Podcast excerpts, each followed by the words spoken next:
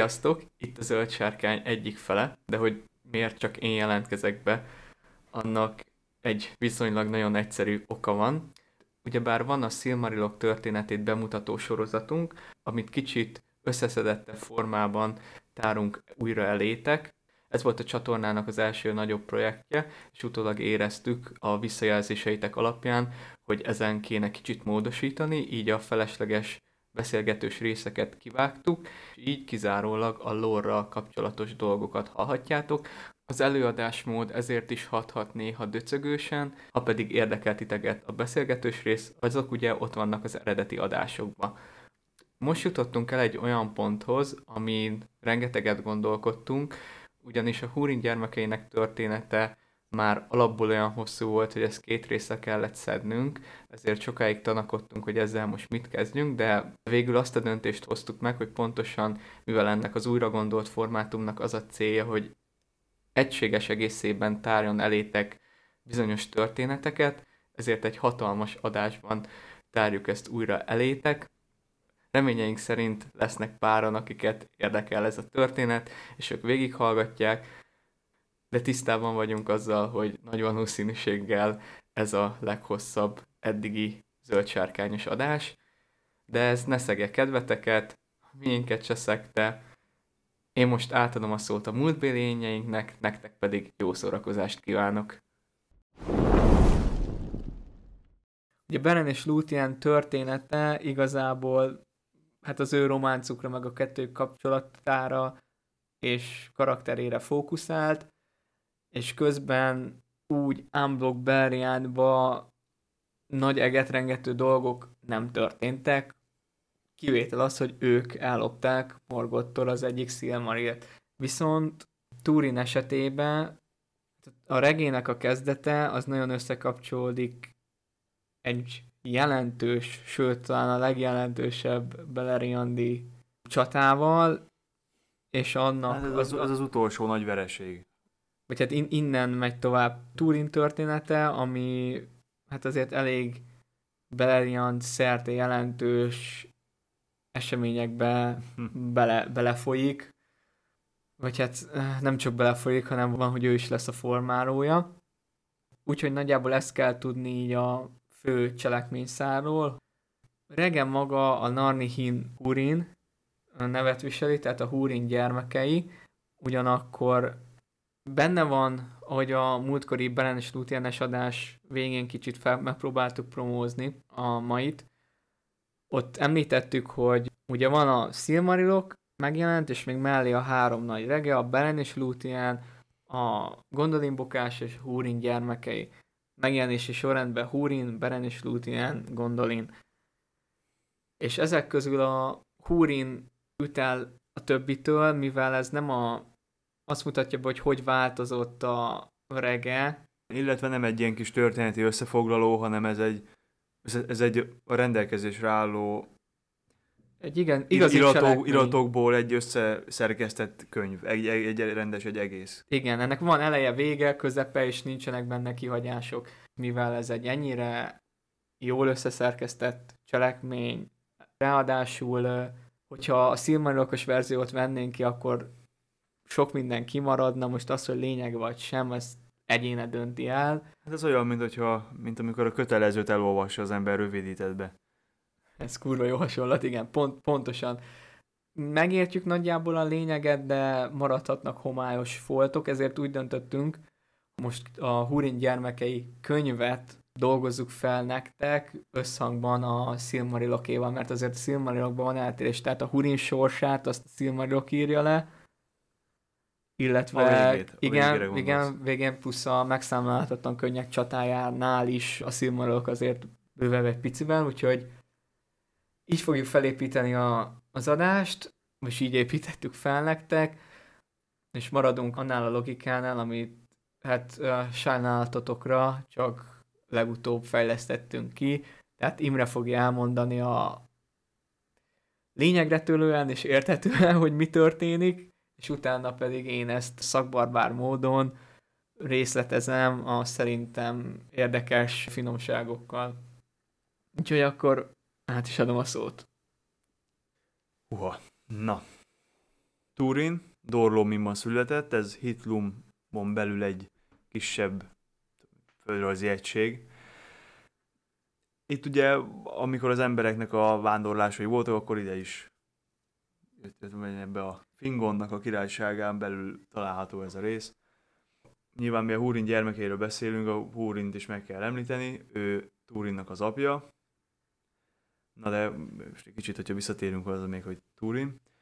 Hát ő volt az első szülött gyerek a családba, ő, őt követte Huga, aki Urvennek hívtak, és Lalait igen. volt a, igen, tehát az a, az a szépségéből adódó, adódó név volt, tehát valami Nem, olyasmi. a Lalait a nevetés, hogy nevetésből, vidám, nevetésből, nevet. igen. Meg és volt ott egy patak. Igen, és Turin nevezte így.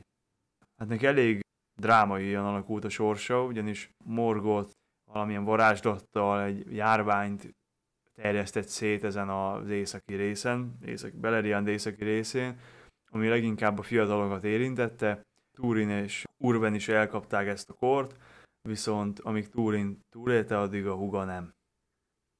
Ezt követően az apjuknak csatlakoznia kellett a királynak a seregéhez, mivel Morgot ellen csatába indultak, de ez elég, hát maradjunk annyiba, hogy ez, ez is egy rosszul sikerült csata volt, a részletekhez majd következnek ezután, és mivel Húrin nem tért vissza, mert fogságba esett, itt Morgot mond is rá egy átkot, erről úgy, úgy gondolom, hogy ez, ez, ez, is, ez is még ez is Bőven majd még szó, akár, akár még szó szerint is el fog hangzani. Ez, ezután Dorlómin és a Hitlum területére kelet lakó emberek érkeznek, akik, akik hátba támadták, Mád, Mádrosz támadták hátba, jól Igen, emlékszem. Igen. Nem csak hátban, hanem el is árulták. Tehát... Hát úgy gond, hát így, ja, hogy lehet, így... hogy nem jó, de így értettem. Tehát, hogy úgy volt, hogy ők egy, együtt lesznek, de aztán még mégsem úgy sült el. Dorlomin környékén itt Brodda lesz a főnök. Hát nyilván, amíg itt, tehát ez nem egyik napról a másikra történik, hogy itt veszik át az uralmat, de ez talán kevéssé van úgy érzékeltetve. Ez már csak lehet, hogy az én, az én fejembe alakult így ki. Igazából Turinnak a, az anyját, Morvent annyira nem is, nem is piszkálják, mert tartanak tőle, de azért elküldi a fiát, hát olyan 7-8 éves kora körül elküldi Doriátba. Az oka, miért ő nem megy vele, az pedig az, hogy közben a harmadik gyermekével terhes, és így nem merte vállalni az utat. Ez az egyik ok. Ja, hogy most, most jössz te? Ja. Most jössz te? Hát én ja. most elmondtam Doriátig, ha nagyon, ha nagyon nagy adagokban mondom, akkor utána fél óráig fogsz beszélni. Hát még így se kizárt, hogy fél óráig fogok. Szóval akkor én, én onnan kezdeném az egészet, hogy Húrin gyermekei, akkor kicsit, kicsit Húrinból kiindulni. Most meg nem mondom nektek, hogy melyik adásban, de már beszéltünk róla, és az öccséről Húrin és Huor. Ők Hadorházából származtak, ezért Dorlóminban nevelkedtek, és később majd itt lesz Úr Húrin, mivel ő az idősebb a kettőjük közül. Hogyha emlékeztek, ha nem, akkor mondanám, hogy hallgassátok vissza azt a podcastet, nem tudom fejbe, hogy melyik az számú előző. volt. Az, nem, előbb valamelyik. Az előző előtti? Lehet, előző előtt. Előző előtt itt. És ott volt Húrin és Huor gyerekkoráról beszéltünk, amikor Bretilben nevelkedtek, orktámadás, megszöktek, sasok beviszik őket Turgóhoz, ők itt nevelkednek egy évig, majd visszatérnek a saját népük közé. Nagyjából itt, itt veszi fel a fonalat ténylegesen a Húrin gyermekei, és akkor beszámol arról, hogy Húrinnak hogy halt meg az apja, hogy vette ő át a hadorházának a vezetését, illetve hogy házasodott meg Morvennel, aki Beorházából származott, tehát így rokonságba állt Berennel is. Ennek a rokonságnak majd lesz is jelentősége. Míg Huor elvette Riant, majd az ő gyerekük lesz Tuor, aki egy teljesen más történetben fog szerepelni. De lényeg a lényeg, hogy akkor Hurin, Hurin itt élt Dorlominban, Morvennel, és két gyermekük volt, az első szülött fiúk az Turin, és a másik pedig, ahogy Imre mondta, Urven, aki a Lalait nevet és nevet kapta. Hát Turinról gyerekként is már elmondható az, hogy jellemző volt rá minden olyan tulajdonság, ami később a felnőtt korára is. Indulatos volt, hirtelen halagú, nehezen felette az igazságtalanságot, ugyanakkor nagyon könnyen a szálnalom is felgyulladt a szívében, megkönnyezte mások szenvedését. Egy nagyon impulzív, érzelmes, olasz típusú ember. Ami pedig a külsejét illeti, inkább anyjára és Beor népére ütött, semmint Hador, aranyszőke haj helyett sápadtarcú volt, sötét szem, sötét haj, ellenben a huga, aki olyan szép volt, mint egy tündegyermek, csak Mondtam sokkal én, hogy szép mulan- volt. csak sokkal mulandóbb is volt, mert hát ahogy, ahogy mondta Imre, Morgot nem, nem koronavírus, de a gonosz lehelletét bocsátotta ekkor ki, aminek főleg az emberek estek áldozatul, hisz a tündék a betegségekből kigyógyultak, és az emberek közül is a, az idősek, illetve a, a gyermekek. Mindkét húrin gyermeket elkapta a betegség. Turin ekkor 5 éves volt, Lalait 3. Több napig is szenvedett Turin, de végül felgyógyult, és akkor megkérdezte, hogy hát hol, van a húga, de csak annyit mondtak neki, hogy ne ejtse ki többé a Lalait a nevetés nevet, mert ez abban a házban nem fog többé felhangozni, és akkor így kiderült, az anyjától megtudta, hogy a kis húga áldozatul esett Morgotnak, és már itt ilyen fiatalon bosszút esküdött neki, hogy megrázta az öklét, és, és, és azt mondta, hogy ki fog állni Morgot ellen. Itt nem tudom, mit, mit jeleztél. Ja, csak mondjad, majd Ja. akarok neked mutatni valamit. Ja, ja, rendben, rendben. Mm, Turin gyerekkora, tehát akkor így már a kezdetektől fogva egy ilyen árnyék vetült rá. Egy barátja volt a Ú, környékben, na, a Mondanom, akar, mondani akartam, csak Sador nevezetű favágó, aki levágta jobb lábfejét, igen, a jobb lábfejét levágta, és akkor ezért ilyen kis bicebóca maradt. Hát a Labadal nevet kapta, a Sánta nevet kapta Turintól, viszont ez Turin nem gúnyból adta neki, hanem szánalomból, és ezért ezt Sador nem is bánt, és nagyon jó barátok voltak. Hurin ö, háza népénél hát egy ilyen fafaragó, ezermesteri feladatokat látott el, inkább a fa megmunkálásához értett nagyon. Turin mindig, mindig segített neki, hozott neki alapanyagokat, amikre Sador mondta, hogy hát tök jók ezek az ajándékok, de mindig csak a magadéból adjon, adjon Turin, tehát mástól ne csenjen el. Cserébe kis figurákat készített neki, meg nagyon sokat mesélt arról az időről, amikor még ő is katonáskodott itt a Dragol, Bragolaknál ahol Etelsirionnál elesik Húri napja, Húrin átveszi a ház vezetését. Vele beszélt nagyon sokat az emberek sorsáról is, hisz ez a Turinban megmaradt ez, amit a apja mondott Lalaitról, hogy tényleg ez, amit mondtam is, hogy olyan, mint egy tündegyermek, csak mulandóbb, és ezt Turin nem is értett, és nem is fogta fel. És itt beszél Sadorral, amiből nem szó szerint, de kiírtam részleteket, de pusztán azért, mert, mert visszhangozza azt, ami korábban elhangzott a Silmarillokban. Mindjárt mondom is, hogy mire gondolok, és akkor szerintem meg, meg fogod érteni, hogy ugye alapból arról beszélgetnek, hogy hát az emberek különböznek a tündéktől, mert hamar elfáradnak, hamar meghalnak, és aztól a sebtől, meg a bánattól, amitől kigyógyulnak a tündék, abba, abba belepusztulnak az emberek, és amikor itt Turin megkérdezi, hogy hát hová, hová mennek, akkor ar- arra nem tudott válaszolni Labadal, és itt hangoznak el azok a mondatok, amik már, amik már előtte is Silmarillokban már megvoltak, tehát ez a sötétség van előttünk, amit Beor mondott Finrodnak, amikor megtalált, hogy igazából nem, nem tudják az emberek, hogy mi volt a múltjukban, mi volt az ősatyáikkal, mi történt, hogy miért mentek nyugatra, itt még ugye Turin fel is veti, hogy Morgot tette halandóvá az embereket, és, és Labadal erre se tudta a választ, hogy erre csak a bölcsek tudják, a tündék, de talán még ők se. A konklúziója pedig az, ami, ami szintén már elhangzott, hogy talán jobb lett volna, hogyha az emberek és a tündék sosem találkoznak mert az ő fényüknél túlságosan gyorsan halványodnak el az emberek. És ezért is érzik súlyosabbnak a végzetet, amit rájuk ki van szabva. Mindeközben még Turin itt élte a gyerekkorát, a nagyvilágban is történtek az események.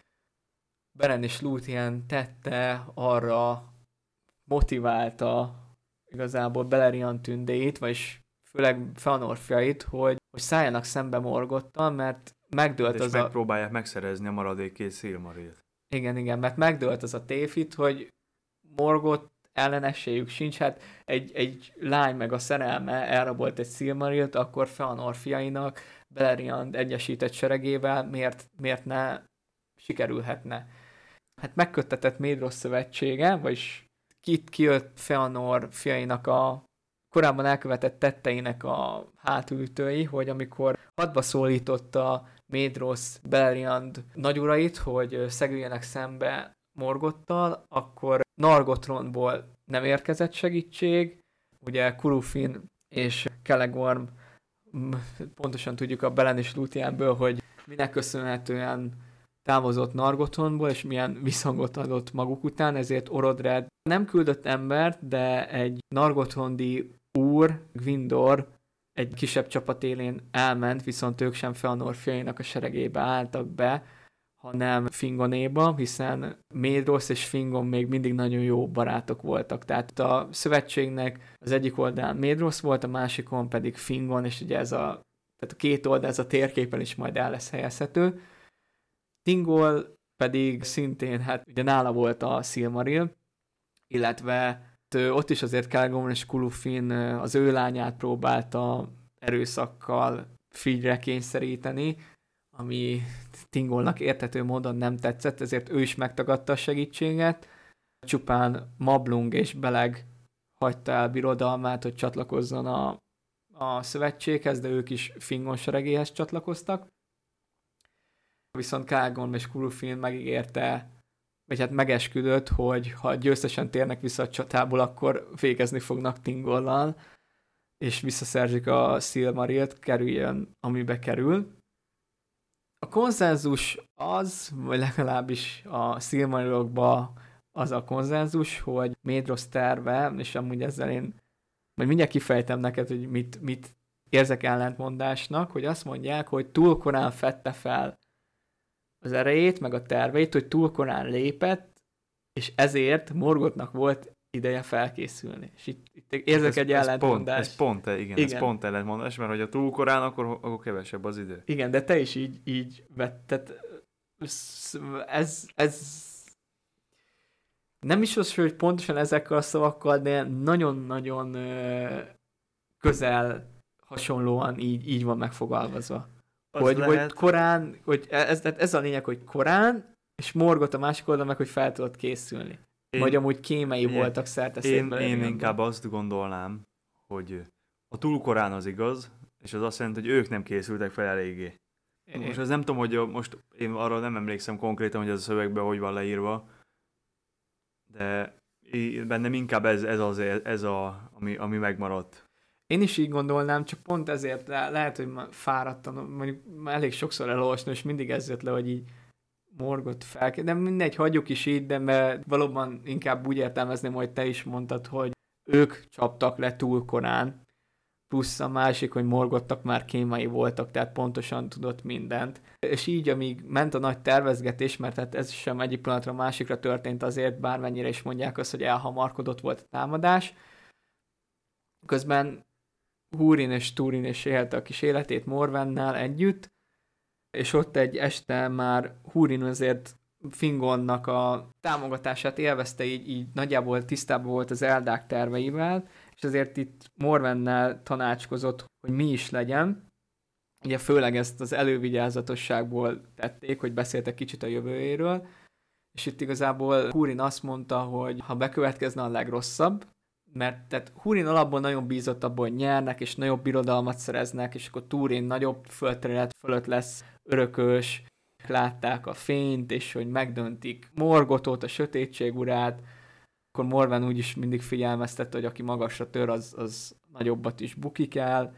Ő, ő volt ez a pessimista, és ezért Húrin igazából azt mondta neki, hogy bármi is lesz a csata kimenetele, nem azt kéri Morventől, hogy ne féljen, mert pontosan tudja, hogy attól fél, amitől kell, amitől pedig nem, az, attól nem, nem fog pánikolni, viszont nem szeretné, hogyha várna rá. Tehát ahogy balulsül valami, azonnal hagyja el Dorlómint, és bárhol is megy, Húrin meg fogja találni. Fölismerül, hogy akkor vajon hova menjen, Húrin a Bretilt mondja neki, hogy ha lett népéhez menjen, hiszen ott Húrinnak ott vannak rokonai, de hogyha ugye Hadorház elesik meg a tündék, akkor miért pont Bretil marad állva? A vicc az, hogy Bretil elég sokáig állva fog maradni, akkor Morven felveti Gondolint, de Húrin elmondja, hogy igazából őszintén megmondja Morvennek, hogy nem is tudja, hogy hol van, csak sejti, de azt a sejtést viszont nem mondhatja el. És akkor innen jött Morven ötlet, hogy akkor Doriádba mennek, mert hát Beren lévén rokonságba áll, és akkor hát a Tingol és Melian befogadja őket. Tehát ebbe is egyeztek meg végül. Erre rá volt Turinnak egy szülnapja, ahol kap egy szép tündekést az apjától, illetve már Hadorházának az örökösének nevezik, akkor Turin ettől nagyon megörült, itt van egy ilyen mozzanat, hogy a kést odaadja a Sadornak, mert hogy végre ez az övé, ez, ezt ajándékba adja, ez már az ő tulajdona, erről kicsit számon kérik majd Turint, hogy hát hova tűnt a kés, és akkor itt mondja igazából a Húrin, hogy hát a szeretet, a szánalom, meg a kés is mind, minden az ő ajándéka volt, amit továbbadhatott. Morvennek ez, ez itt már nem tetszik, hogy hát a Sador az haszontalan, nem jó semmire, de ezután, hogy látják, hogy Turin szívéhez ilyen közel áll, ezután majd a házba is elkezdenek jobban bánni vele, Sador pedig elkezd egy széket faragni Húrinnak. És itt vágunk bele akkor a Nirnet Arnoediad, vagyis a megszámlálhatatlan könnyek csatájába. A szövetségi rendszer akkor úgy nézett ki, hogy Médrosz oldalán voltak a Feanor fiai, illetve a törpök, plusz a keletről jött emberek, ugye ők voltak keleten, és az volt a terv, hogy ők keletről kimennek Anfauglitra, kicsalják Morgot seregeit, akikről nyugatról, az Ered Vetrinről az Árnyékhegységből kitörnek Fingon csapatai, akikkel ott voltak az a kis Nargotrondi sereg, aki érkezett, Mablung és Beleg Doriátból, plusz Bretilbeli Halet népe és Dorlominból Hadorháza. És ahogy így készültek a csatára, egyszer csak váratlanul Turgon megnyitotta Gondolin kapuit, és előviharzott a tízezer fős szuperül felpáncélozott seregével, és a Sirion gázlójánál ő meg is állt, ő nem, nem vonult tovább a seregével, de ettől ugye Fingonék nagyon, nagyon felbántorodtak, hogy hisz előkerült a testvére, akiről semmit nem tudott. Hát sajnos ez se volt elég, mert mint említettem, Morgot fel volt készülve a támadásra, és pontosan tudta, hogy mi a terv, hogy két üllő közé akarják csalni a seregeit, ezért keleti embereknél elérte azt, hogy Uldor fiai itt feltartóztatták kicsit Médros seregeit, és ezért Fingon nem is értette, hogy, hogy hol tartanak a csapatok, mert úgy volt, hogy Tauna Fuimba felgyullad egy jelzőtűz, és akkor kirohannak Fingonék, és akkor így elkapják. Viszont ez nem történt meg, ellenben morgott egy csapatot ilyen szürke köpenybe, egészen az Ered Vetrin lábáig vezettek, és ott Morgott kapitány azt a feladatot kapta, hogy ki kell ugrasztani a minden áron Fingont a hegyekből, tehát igazából elvágják a két csapatot, és ne hagyják őket egyesülni. És ezért itt gúnyos szavakat mondtak a tündeseregeknek, de erre se figyeltek, mert ki, tehát Húrin is visszatartotta az emberét, hogy nehogy elhagyják a hegyek védelmét, és inkább hagyják tovább vonulni az orkokat. Viszont ugye az orkok ennyivel nem elégedtek meg, és kihoztak a Dragol Bragolak idején egy foglyot, aki pehére pont a Nargotondi Gwindornak volt a testvére. Meg volt vakítva, levágták kezét, lábát, majd a fejét, és ezt a torzót ott hagyták a homokba. Gwindor, aki pont a testvére miatt indult ebbe az egész hadjáratba, ő nem tudta visszafogni az indulatait, és Nargotron népével kirontott, hogyha már Nargotron nép elindult, akkor már jöttek a többiek is, viszont olyan sikeresek voltak, hogy úgy nézett ki, hogy Morgot csele megbukik, és a viszájára fordul, mert ledarálták az egész csapatot, akit kiküldött, mielőtt meg tudta volna erősíteni. Már Angban falait döngették, a tündeseregek, sőt, Gvindorék, a Nargotrondiak be is törtek Angbanba. Morgot már ott rettegett, hogy elfogják, de több titkos átjáron közben kiözönlöttek a seregei, és a Nargotrondiak egyedül maradtak Angbanba. Végül hát abból a seregből senki nem tért haza. Fingonék pedig arra kényszerültek, hogy vonuljanak vissza. Innentől számoljuk igazából a megszámláltatlan könnyek csatáját.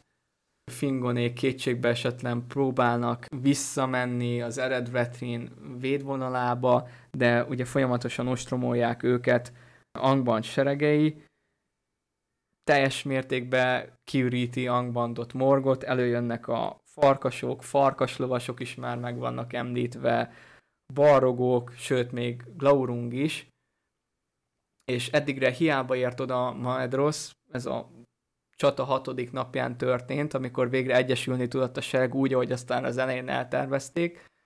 Hiába ért oda, mert egyrészt, ahogy már pedzegetve lett, Ulfang fiai megtámadják a hátvédet, és zavart kertenek az egész seregbe, plusz még hozzájuk jönnek a hegyekbe elrejtett keleti emberek, rátámadnak Médros seregére, ráadásul még Glaurung is itt már teljes dicsőségében mutatkozott meg a csatában, és ahogy egyesült a sereg, azzal az elővelő igazából ketté is vágta őket, aminek hatására Medrosznak nem volt más választása, mint vissza kellett fordulni, és a seregével elmenekültek, tehát a Feanor fiainak a birodalma ezek után tényleg teljes mértékben megsemmisült, és csak kóborfalájbélként tengtek a világban. Nem úgy, mint Fingonék, akiknél egyre, egyre rosszabb lett a helyzet, és ami még itt a keleti fronton fontos esemény történt, az az, hogy ugyan a tündéket szétverte Laurung, de a törpök ellen nem tudott mit csinálni, mert nekik volt az ilyen ilyen áll, vasállarcnak írja le a sisakkal, hogy ott ellen tudott állni a, a hőnek, és azért a fejszével csépelték elég rendesen a törpök, amit, amit Glaurung is megérzett azért, viszont Belegoszt urát Azakhált ledöntötte Glaurung, de Azagál még egy utolsó erejével a kését belemártotta a hasába, a sárkányoknak ugye ott a gyenge pontjuk, aminek hatására Glaurung visszakúszott Angbandba, a törpök pedig felkapták urukat, és hát a csata forgatagától nem zavartatva magukat, siratóénekkel haza cipelték holt urukat, és közben se ork, se senki más nem mert őket megállítani, annyira vérszomjasan küzdöttek. És visszatérve a nyugati frontra, itt pedig Gotmog érkezett meg, aki egészen a sereg mocsárvidékig visszaszorította fingonékat, itt csatlakozott hozzájuk Turgon serege, akik meggondolatlanul nem vágtattak Anfaugritra, amikor ott annó még Gvindorékat kicsalták, hanem tartották a pozíciót, és még itt a csata forgatagában is örömteli volt Turgon és Hurin és Huor találkozása. Viszont ettől még a csata nem fordult meg, sőt, Fingon Gotmoggal küzdött, de hátulról egy barog rádobott egy lángpányvát, ezért Gotmog le tudta vágni a fejszéjével, a Bretilbeli emberekkel is pusztultak, Huor és Hurin azt kérte Turgontól, hogy jó, akkor vonuljon vissza, ők tartják a hátvédet, mert hogy amíg Gondolinál, addig Morgot ismerni fogja a félelmet, és itt Huor megint erőre sejteti Turgonnak, hogy Huorból és Turgonból fog születni majd az új csillag, ami esetleg megváltást hozhat. Meglin is itt volt a csatában, ezt végighallgatta, ezt a beszélgetést. Turgon elkezdett visszavonulni, két kapitánya, Ektelion és Gorfinder védte a két szárnyat, Hadorháza a hátvédet alkotta, így el tudtak szökni. Ahogy Turgon meglépett, úgy Hurinék nem mozdultak tovább egy tapottat sem, hiszen itt észak akartak meghalni, hogyha már vissza nem térhetnek az övéik közé.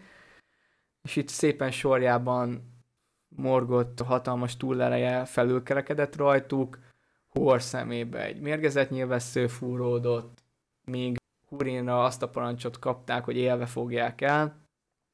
Lecsapott a fejszéjével, 70-szer csapott bele Gotmog troll örjeibe, és füstölgött a bárda kiomlott vértől, de végül le tudták teríteni, és Morgot elé tudta vonzolni Gotmog, miközben megalázta.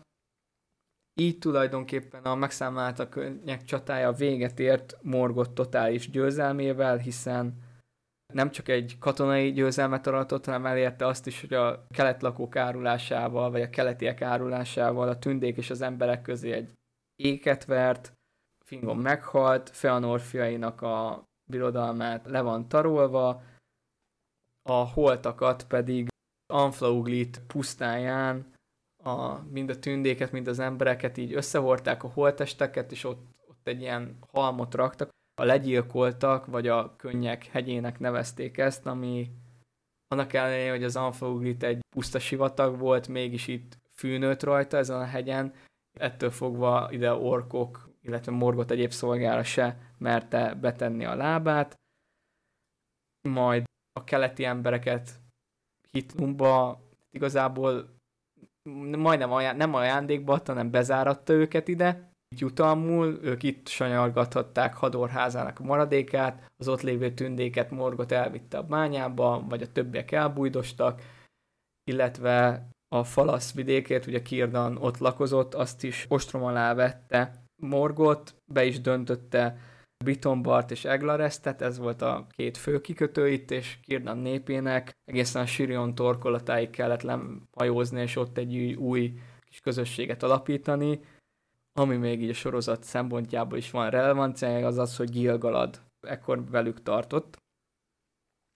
Egyetlen egy dolog nyugtalanította Morgotot, az pedig az, hogy Turgon megszökött, és akkor itt, itt van az, hogy hát mindennél jobban gyűrölte Fingolfin házát, egyrészt ugye Fingolfin ejtette sebek miatt rajta, másrészt, hogy hát dacoltak vele, akkor már itt van, hogy már Valinorba is mindig elfogta a fél Turgontól, mert valami megmagyarázhatatlan oknál fogva érezte, hogy ő fogja a vesztét okozni, de hogy hogy azt, azt, azt nem tudta, és amúgy, ha belegondolunk, akkor, akkor valamilyen szinten tényleg ő okozza majd és ezért is fogtál élve Húrint, mert hallott arról a szóbeszédről, hogy ő már járt Turgon birodalmában, és ezt akarta tőle megtudni, viszont Húrin dacolt Morgot akaratával, bármilyen kínzások alá is vetették, ő nem szólalt meg, aztán Morgot felkínálta neki, hogy legyen az első kapitánya, de rendíthetetlen Húrin még erre is nemet mondott, és kigúnyolta Morgotot, aki erre odavitte a könnyek hegyére, a, talán nem mondtam, lehet nem is fontos, de Haud N. Nirnát volt a neve, itt leültette Hurint, és itt mondta ki az átkát Hurin nemzetségére, Hurin családjának minden egyes tagjára morgott gondolatának az árnyéka fog kivetülni, sötétség és csüggedés lesz az osztály részük, bárhova mennek ők bajt fognak hozni arra a helyre, rossz tanácsokat osztanak, és reménytelenül fognak meghalni, úgyhogy közben átkozzák az életet, de Húrin erre is kiröhögi Morgotot, mert őt nem tartja másnak, mint a valák rabszolgájának, és hogy az emberek, emberek sorsára nincs ráhatással, tehát a átka az, az semmi, hiszen a világkörein túlra nem tudja követni az embereket, de Morgot mondja, hogy a világkörein túl az emberekre a semmi vár, de amíg a semmit nem érik el, addig a világkörein belül igenis az ő markában vannak, és ezért Morven, Túrin és akkor még nem született meg, de Túrin második lánya is majd érezni fogja Morgot átkát a saját bőrén. Ezután a Tangorodrimon egy trónusra ültette Húrint, ahonnan délre és nyugatra is tekinthetett, és ezek után morgott szemével látott, és morgott fülével hall, hallott. Ez azt jelenti, hogy mindent érzékelt a világ történéseiből, viszont morgott szemüvegén keresztül, tehát mindenben a rosszat láttam, mindent eltorzítva látott, és mindent reménytelenül. És így, hogyha mondhatjuk, akkor talán így a cselekmény úgy is olvashatja, tehát mint hogyha az olvasó lenne maga a Húrin, aki végignézi azt, hogy mi történik a gyermekeivel. Eközben Dorlóminban teljes kétségbeesés van, hiszen ott vannak a keleti emberek, akik rabszolgaként tartják a hadorházát, ban lévő megmaradt embereket, őket folyamatosan sanyargatják, viszont Morvenhez nem mernek nyúlni, mert hogy egy tünde boszorkány, ez csak azért kapta ezt a nevet, mert tünde barát, de, de ők egy boszorkánynak címezték, ezért féltek tőle, még Brodda is, aki itt a keleti emberek ura volt, ő erőszakkal elvette Arint, Turin nagynényét, viszont így Arin tudta segíteni Morvent, amikor éheztek ott a házába együtt, és itt volt az, hogy Morvennek eszébe jutott, amit, amit beszélt Kurinnal, hogy ne várjon rá, viszont ő maga, hogy mondta, egyrészt terhes is volt, másrészt ott volt benne valahol a remény, hogy Húrin még visszatér, harmadrészt pedig nagyon-nagyon büszke volt, ami nem csak neki fogja vesztét okozni, hanem mindenki másnak is. Ezért még a tél előtt két szolgájával útnak eresztette Túrint, aki nyilván nem akart elmenni. Ugye az anyja rám beszélt, hogy hát hogyha itt marad, akkor nem hadorházának az örököse lesz, nem egy pusztán egy rabszolga. Később, amikor Turin megkérdez, hogy egyetem mi az a rabszolga, akkor Sador mondja neki, ami szerintem egy tök jó megfogalmazás, hogy valaki olyan, aki egykor ember volt, de most már úgy bánnak vele, mint egy állattal. Végül Turin elhagyta a szülői házat a két kísérőjével, és még itt visszakiáltott Mormenért, de az asszony nem felelt, és így, így szövődött Húrin végzetének az első, első szála. Nagy nehezen a két követőjével elértek Brethilbe, majd Doriátba, ám Melia növébe eltévedtek, és végül Beleg talált rájuk, aki megkérdezte, hogy egyáltalán mi járatban vannak. Belegnek mondta Turin, hogy csatlakozni szeretne Tingol király udvarába, hisz régen még Sadornak azt mesélt, hogy ő, ő is harcba fog szállni Morgot ellen egy tünde úr oldalán, és itt, itt fog nagy hatalmas tetteket végrehajtani. Beleg itt elkísérte a csapatot, és elment Menegrodba. A Tingol szín elé járult, és mikor megkapta az engedélyt, ide bevezette Turint és a kísérőit. Itt szimbolikusan a térdére ültette. Turint ezzel a fogadott fiává fogadta, és ilyet soha nem ami, is tett. Ami egyébként a Tingolnak a karaktere ellent mond. Igen, tehát hogy ez, ez, ez erre nem számítana egy normál ember tőle az, elő, az, e, az eddig folyamatos... Embergyűlölet. Igen, de akartam erre mondani egy nagyon jó szót, és itt van a nyelvem hegyén, és nem Rasszizmus. Nem. Előítélet. Ú, nem, az amikor így... Hát, mit ignoráns volt nagyon mindennel. Lehet, hogy ez nem ezt akartam mondani, de lehet, hogy ez is megfelel.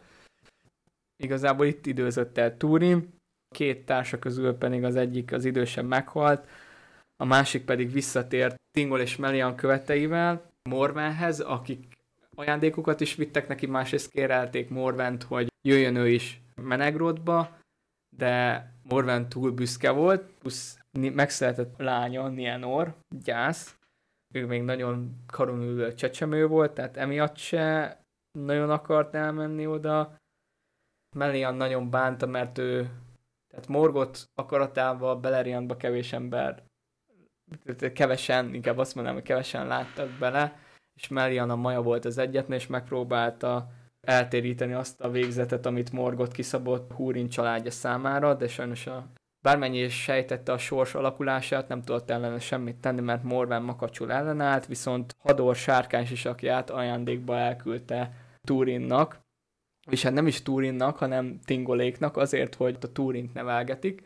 Tingol fegyvergyára már így is nagyon gazdag volt, ennek ellenére kitüntetett helyet szentelt Hador sisakjának, és azt ötlötte ki, hogy úgy adja elő, hogy ezt a sisakot Morven küldi Hadorházának az örököségnek, és ezért átadta Turinnak, hogy nézze meg milyen szép ajándékot küldött neki az anyja.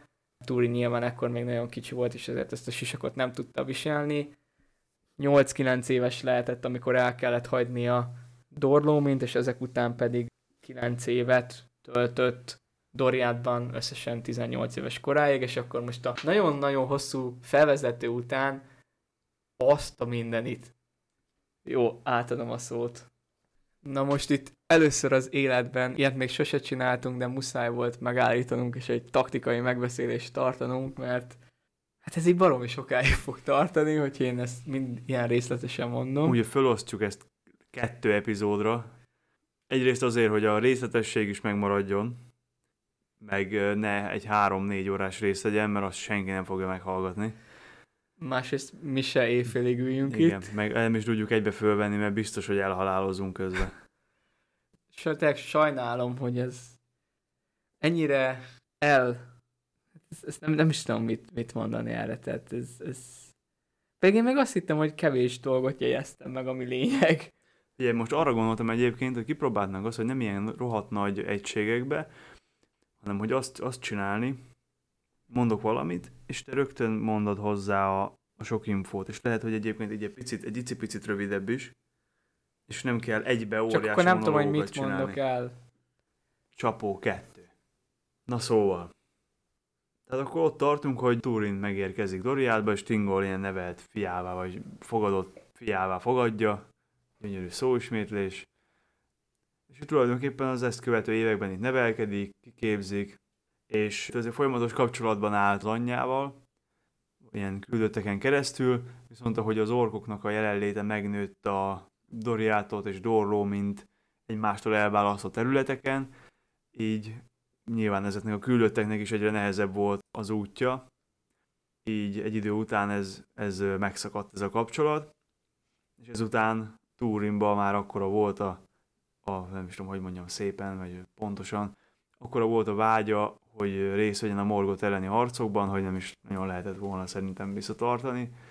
Úgyhogy ezt a sisakot, amit még megkapott, ezt a, a ő házának a, ezt a sárkányom sisakját, ezt fölhúzta, és beleggel Doriátnak a határvidékein harcolt, és, és ez az ő párosuk, ez egy elég hírhet, hírhet páros lett az orgok között.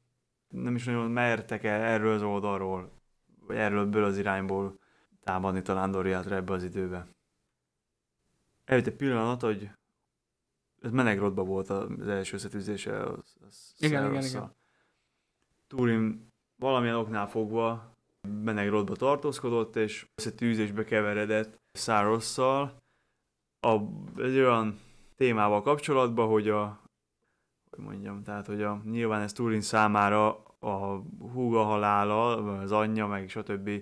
dolgok miatt ez egy különösen érzékeny téma volt, de a Dorlomini nőknek a kinézetén gúnyolódott Száros, és ez annyira nem tetszett Turinnak, hogy hozzávágott egy ivó kupát, vagy Valami edény, ivó valami edény, ilyen, tehát egy amiből isznak. igen, egy poharat, vagy hát valami olyasmit, amiből inni kell, hozzávágott, és ezt a megalázatás, ezt eh, Száros nem annyira, nem annyira bírta, úgyhogy nem sokkal később megpróbált az erdőben rajtütni Túrinon, akin mivel elég harcedzett volt erre az időre már, így ez nem, nem sikerült. Túrin, hogy eh, megalázza, levetkőztette, és mondta, hogy szögdécseljen vi- vissza Menegrodba, vagy valami Hát, a, volt. hát ugye az őzek Igen. miatt Igen, mert hogy igen, tehát hogy volt ugye az őzekhez hasonlította a Dorlomini nőket Száros, és akkor így úgy gondolta Turin, hogy ez megfelelő büntetés lenne neki, hogyha úgy kéne visszaszögdécselnie, mint az őzeknek, és közben üldözte, vagy hát üldözte, hát a nyomában volt, miközben, miközben szögdécselt. Hát ennek az lett a vége, a Száros beleugrott egy szakadékba, és összetörte magát, és meghalt.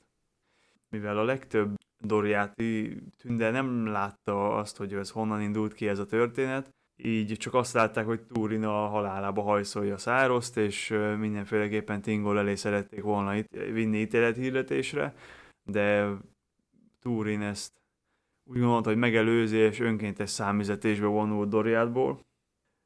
Ö, Ennek a számüzetésnek a során, miután elhagyta Doriátot, az erdőben bóklászok belebotlolt egy zsivány csapatba, akik hát potenciális áldozatnak nézték, de miután a, az egyik íjászuk rálőtt Turinra, aki hárította a, a lövést, és utána egy, egy kővel megölte ezt az íjászt, így úgy ítélték meg a csapatban, hogy lehet, hogy jobban járnak, hogyha egyrészt ha nem küzdenek meg vele, másrészt, hogyha maguk között tudják, úgyhogy, úgyhogy a halott íjász helyére bevették a csapatba, ebben az időszakban éppen fosztogatás nem az, hogy azzal foglalkoztak, mert ez lehet, hogy nem Ez egy, a ez egy túl, ez a... túl, túl jó kontextus, túl szép kontextusba helyezni ezt a dolgot, de hogy fosztogattak ugyanúgy orgokat, mint embereket, tehát hogy nem tettek különbséget a között, hogy két fosztogatnak, csak legyen neki haszna. Ki volt a Forveg? Forveg volt a For, vezető. Forveg volt ennek a, ennek a zsivány csapatnak a, a vezetője, és egyszer egy teljesen mindegy, egy, egy napon Túrin egy nőnek a jajveszékelését halva elindult a hangnak az irányába, és látta, hogy egy férfi éppen erőszakot készült tenni egy nőn, és gondolkodás nélkül megölte ezt a férfit, majd ekkor vette észre, hogy ez a, ez a csapatnak a vezetője Forveg volt. Ezen az incidens után Túrin lesz a zsiványoknak a vezetője. Szerintem akkor most legyen ez az etap, és akkor ezt most Kezdjek az álmofutásba. igen, légy szíves. Akkor visszagorva Doriádba, Turin folyamatosan nőtt és cseperedett, egyre többet tanult menegrotiaktól, a Doriáti tündéktől. Tényleg Tingol nemelt fiaként kezelte hát majdnem mindenki. És Melian parancsára egy Nellas nevű tünde lányka egyengedte az útjait, és nagyon jó barátok voltak. Tünde embernél, hogy együtt cseperedtek fel, ezt így fura mondani, hiszen Nellas már években többet élt, mint, mint Turin, mégis, hogy mondják, ezt az evolút fejlődésüknek hasonló korszakában, vagy szakaszában jártak, viszont Nállász nem volt nem, nem az, hogy nem volt hajlandó, hanem nem, nem szeretett melegrodba bejárni, hogy tényleg egy hatalmas csarnokokból, hogy a fele fölött a kék éget elzárja valami, és ezért ott az erdőkbe lakozott. Turin meg Menegrodba is bejárt, és ahogy egyre nőtt, így szépen elhalt a kettőjük közti barátság és kapcsolat. Ugyanakkor volt még egy másik tünde, a, a Száros is, Doriátban, aki kifejezetten utálta az embereket. Ez egyrészt abból is jött, hogy ő a Daeron dalnok volt, barátja volt, aki ugye Beren miatt hagyta el Doriátot, plusz még számtalan ok miatt sem különösképpen kedvelte az embereket, és ez még hozzájött az is, hogy egész magas pozíciót töltött be Doriátban, mert a király egyik tanácsadója volt. Teltek múltak az évek, Turin egyre inkább nőtt és férfivá élet, míg nem. Hát itt 17-18 éves korában megszakadtak a hírek, amik Menegrot és Dorlomin közt jártak, és nem jött több szó Morvánről, mert Tingol követei egyszer csak hát nem tértek vissza, hisz a megszámláltatlan könnyek csatája után arra nem tértem ki eléggé, pedig fontos lett volna, hogy innentől kezdve Morgott szolgái szinte korlátlanul ellepették Beleriand egész területét. Nyilván ott volt Gondolin, Nargotrond, az őrzők síkság, Doriádba nem tudtak belépni, de minden máshol szabadon bóklászhattak, és ezeknek a birodalmaknak is a határait igen gyakran kóstolgatták. És így Turinban feltámadt a vágy, hogy akkor kipróbálja magát harcban is, és Tingol és Melian elé állt, hogy ő szeretne megtanulni fegyvert forgatni és küzdeni Morgot seregei ellen, és ezért Tingol hát még egy ilyen biztonságosabb, vagy hát nem is féle biztonságosabb, inkább azt mondanám, hogy egy ilyen kezdőszintű pozíciót adott neki, menjen el határvédőnek éjszakra, és ott tegye próbára magát, és sajátítsa el mindazt a harcbeli tudást, amit az ott ottani határőröktől eltanulhat. Ezt annyira nem fogadta jól Turin, mert ő egyből neki akart menni Morgotnak, hát már pedzegetett olyan húrokat, amik Tingol fülének nem biztos, hogy olyan kellemesek voltak, hogy hát ugye Beren is pusztán egyetlen ember volt, mégis megszerzett egy Silmarint, és sikeresen tudott a fekete királlyal szembeszállni, de azért itt Melian figyelmeztető, hogy azért Berenről és Luthienről Tingol előtt szólni nagyon merész még a nevelt fiának is, és hogy sajnos ő úgy érzi, hogy nem Beren fenkölt sorsában fog fürdőzni majd Turin. Így akkor Turin kikerül az északi határvidékre, nagyobbnál nagyobb hírnevet szerez magának, szinte a legjobb karforgatóvá válik, csak szinte, mert mestere és nagyon jó barátja Beleg ebben felülmúlta, erős íjú Beleg, akinek főfegyvere az íj volt, Turiné pedig a, alapvetően a kard, és magával hozta hador sárkánysisagját, aminek Hát, hogyha már úgyis két részre szedjük, akkor ez a sárkánysisak eredetileg a, azért az az Akhalé volt, akit Glaurung megölt. Ő adta Médrosznak, Médrosz adta Fingonnak, Fingon pedig Hadorházának, és itt a sisok, hát itt az arcát valami lemez vette el, mint a törp kovácsoknak. Mágikus ereje volt, hogy eltérítette a halálos csapásokat, illetve gúnyból Glaurungot formázott a aranyból a taréja, és ezért is mondták, hogy többet ér Dorló, mint sárkánya, mint Angbannak a férge. Mm, szóval csak ennyit a sisakról. Ezt viselte Turin, miközben itt csatározott a határvidéken, Beleg meg az erősíjú Beleg volt, és ezért itt őket, a kombójukat Ínak és a sisaknak nevezték és 20 éves volt Turin, 20 éves lehetett, amikor egy ilyen kinti portja után visszatért Melegrodba, hogy javítgassa a felszerelését, plusz kicsit felfrissüljön. Folyamatosan a vadonban ért, tehát ezért viszonylag elhanyagolta magát. Fáradt is volt, máshol jártak a gondolatai, és rossz helyen foglalt. A vacsoránál, valami késő, gondolom vacsora volt, meg késő volt helyet, és pekére pont száraz helyére ült aki közben megjött, ezt még személyes sértésnek is vette, alapból gyűlölte az embereket, alapból gyűlölte Turint, és ő elkezdte, hát nem is finoman, de elkezdte gúnyolni Turint, amiről a környezetük tudomást szerzett, viszont maga Turin annyira nem fogta fel, mert máshol jártak a gondolatai, viszont Szaros még pluszba dühítette ezt, hogy akkor láthatóan Turinnal semmibe veszi, és akkor ezért volt az, hogy oda vágott elé egy fésült, és hogy akkor, hogyha a hitlumi emberek ilyenek vadak és áldázak, akkor, akkor milyenek lehetnek a nők, úgy futnak, mint az őzek, hogy egy szál, tehát csak a hajukba öltözve, és ezért Turin megfogta, és egy a Ivo Edin kupa leütötte, és még kardot is rántott rá,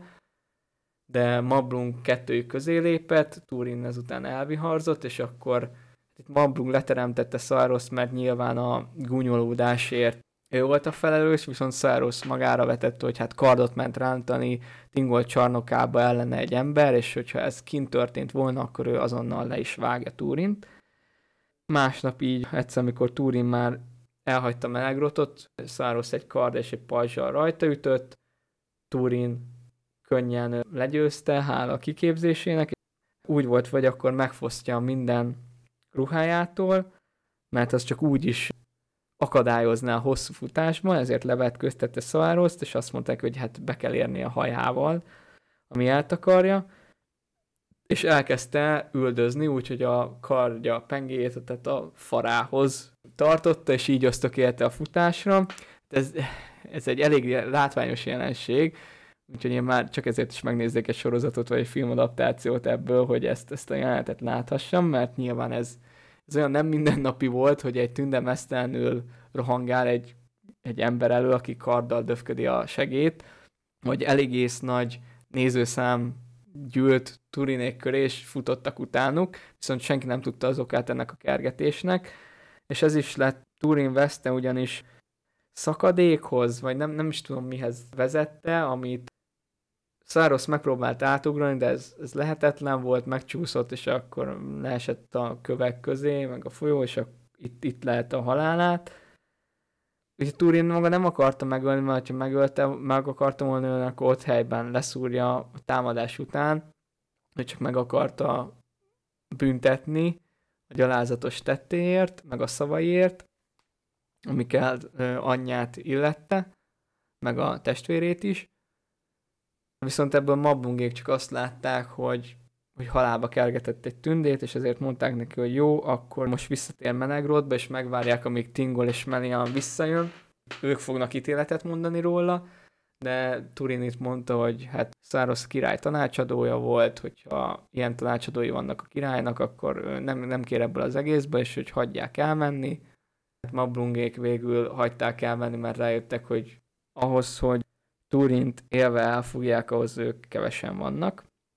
Közben pedig Tingol és Melian visszatért, plusz még Beleg is a hírek hallatára visszajött a határvidékről.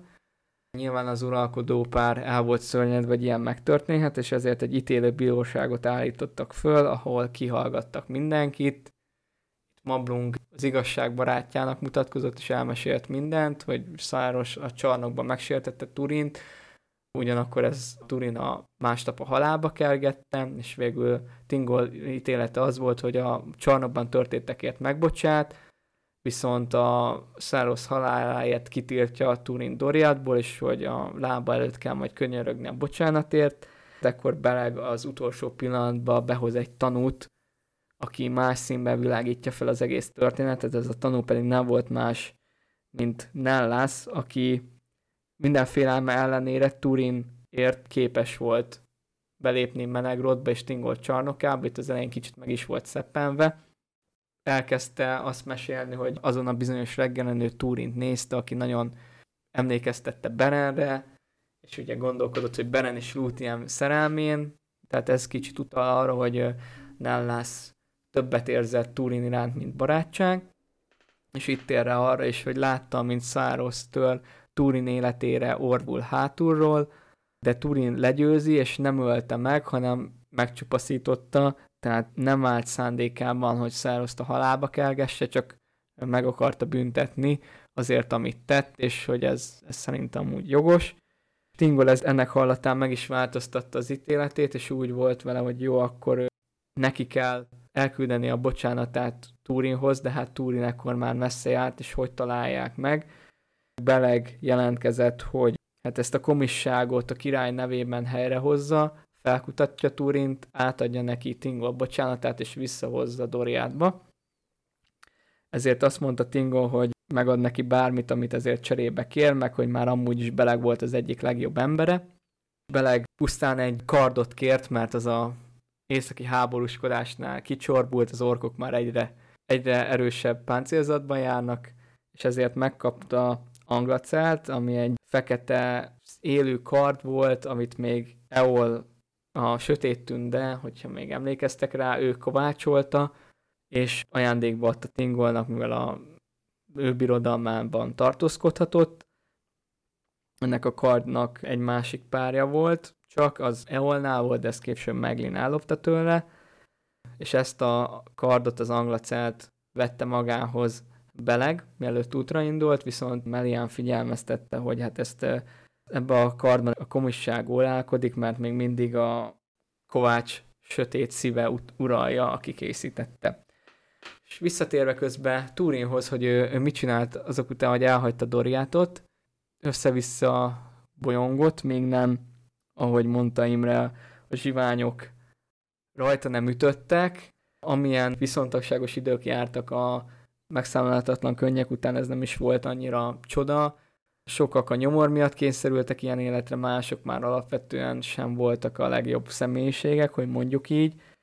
Forveg vezette őket, mellette még akiről érdemes szót ejteni, és egy központi figura lesz itt a bandán belül az Andróg, hadorházából származott, de már korábban nőtött Dorlóminba, van Algunda Vén, illetve Ulrád akik még itt a bandából név szerint vannak említve. Ezeket a zsiványokat gaurvaitnak és farkas embereknek is nevezték.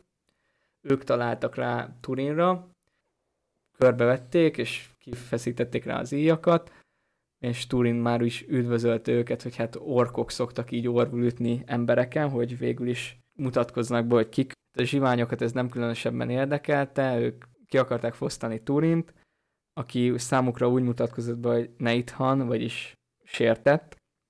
Tudta, hogy a tündepáncélzata sem mentheti meg ebből a kutyaszorítóból, viszont felkapott egy követ, halára dobolt vele egy íjászt, és itt mondta, hogy hát ugye jártas a vadonban, fegyvert is elég jól forgatja, ezért több hasznát vennék, hogyha a Forvek bevenni a bandába, például ahelyett az elesett íjász helyett, akit az előbb meg, ez a zsiványoknak tetszett ez a mentalitás, és így a bandába is csatlakozott. közvetlenül nem is vett részt azokban a bűnökben, amiket a zsiványok elkövettek az emberekkel, tündékkel szemben, azok a, azokban a gaztettekben nem segítkezett, mégis hát hagyta, hogy ez megtörténjen, és tűrte, mert így tudott a banda tagjává válni.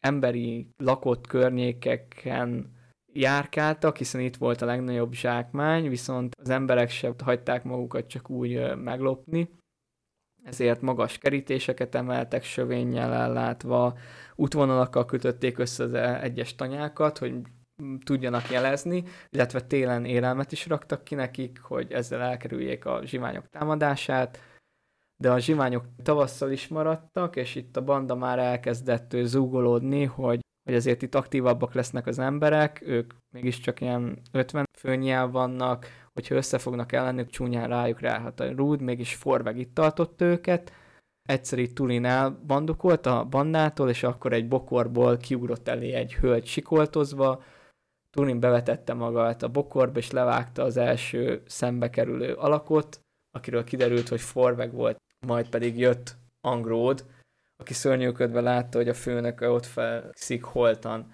Turin előtt, és Turin először nem értette az egész szituációt, itt kérdezte és Angródot, hogy most gyorsabban futott-e, mint az az ork, akik ezt a lányt üldözték. Itt nem esett le Turinnak az, hogy ők hát, el akartak szórakozni a kis hölgyel. Turinnak ez már tényleg nagyon sok volt, utána rájött a gonoszságukra.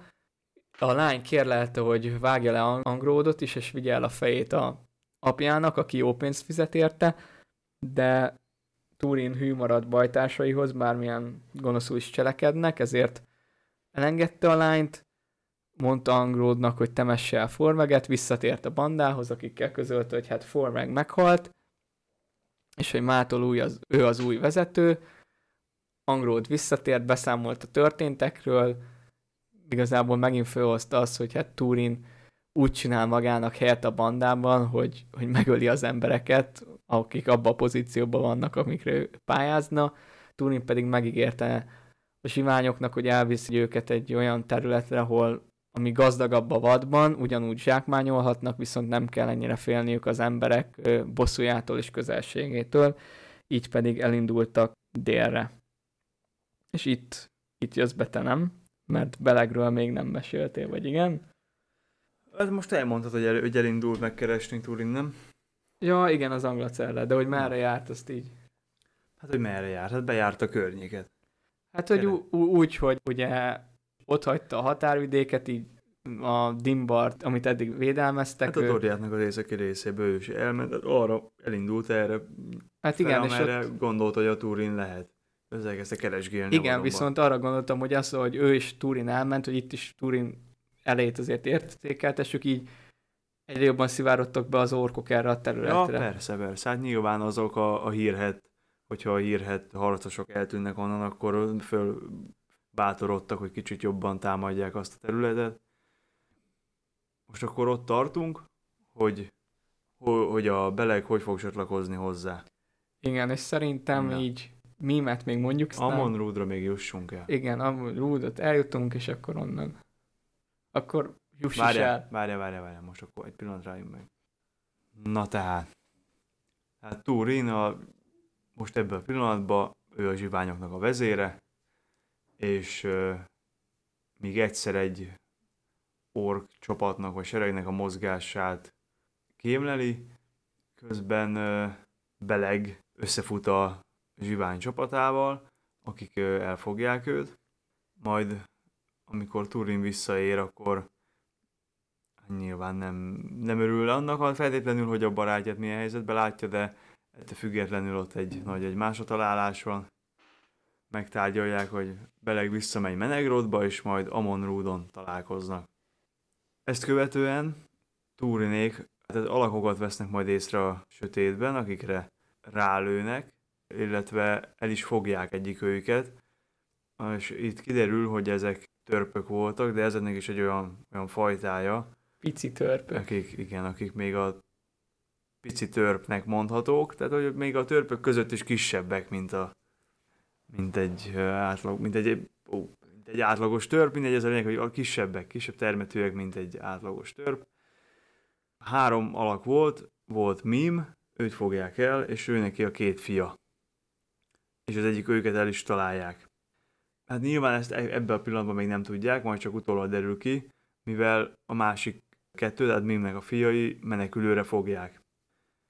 És elkezdik őket követni, üldözni, és így, így találnak rá a, az Amon Rúdon lévő rejtekejükre.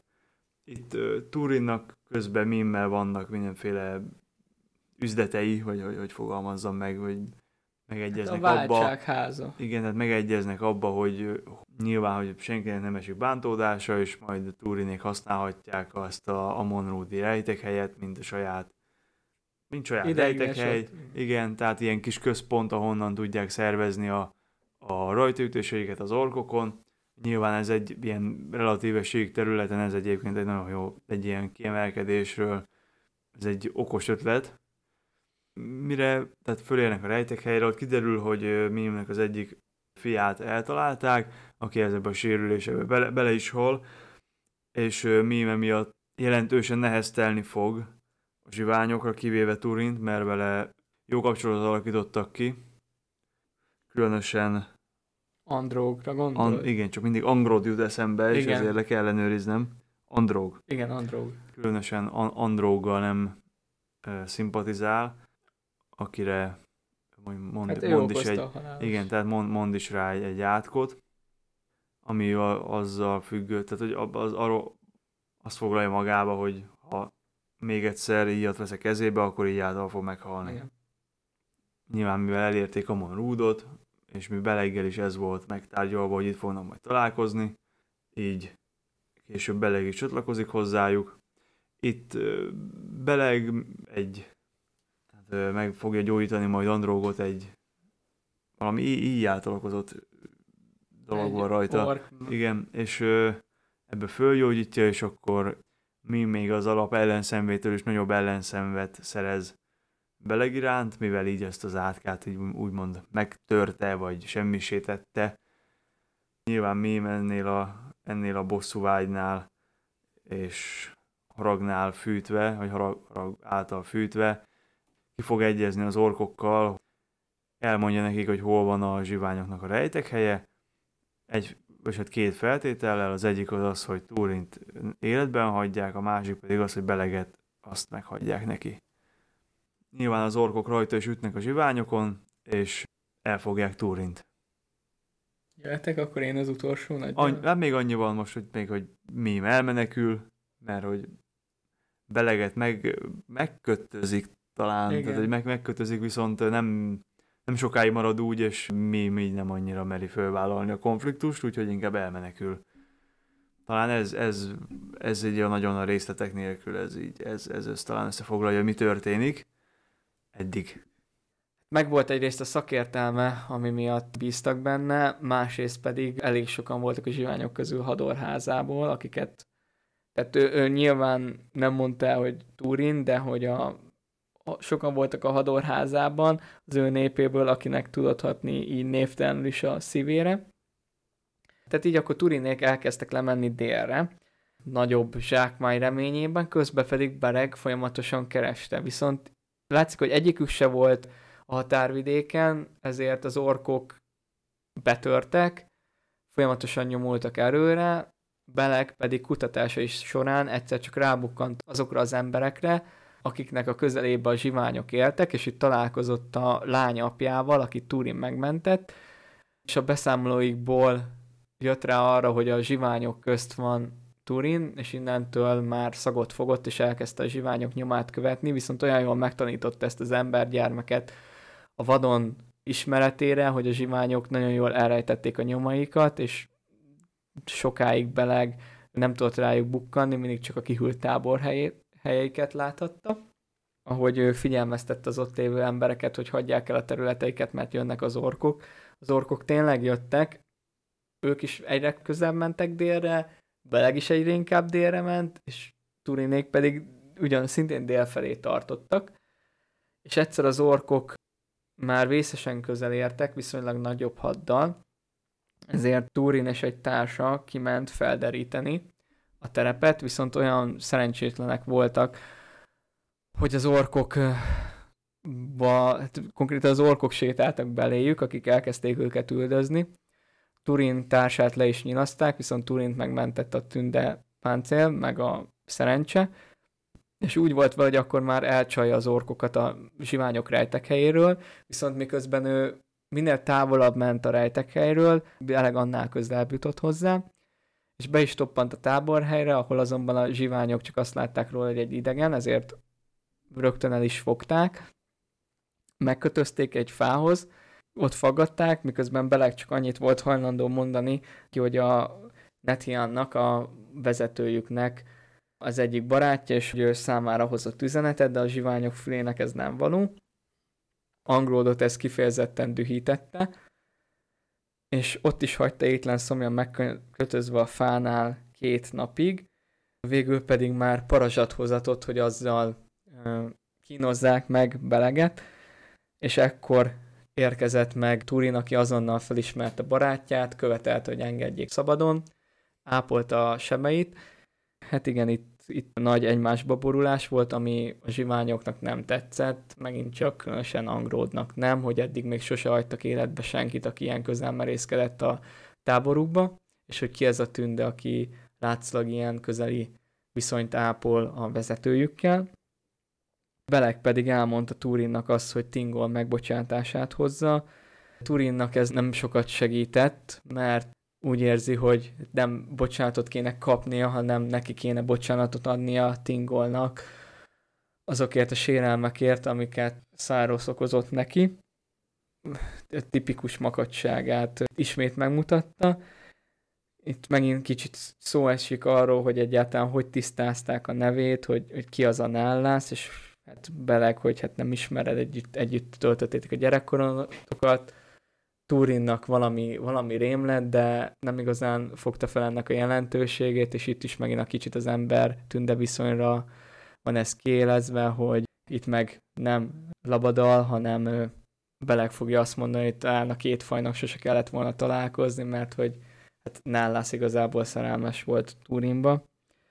De ez a beszélgetés, hogyha más nem is volt jó, arra igen, hogy Turin feleszmélt, hogy eddig tényleg hagyta a zsiványokat garázdálkodni, és tényleg Andrógnak igaza volt, hogy mást megöltek, aki a tábornak a helyét fellelt, és ezek után megfogadta, hogy oké, okay, ezek után csak Angban népét fogják sanyargatni, és kérte Beleget, hogy maradjon vele.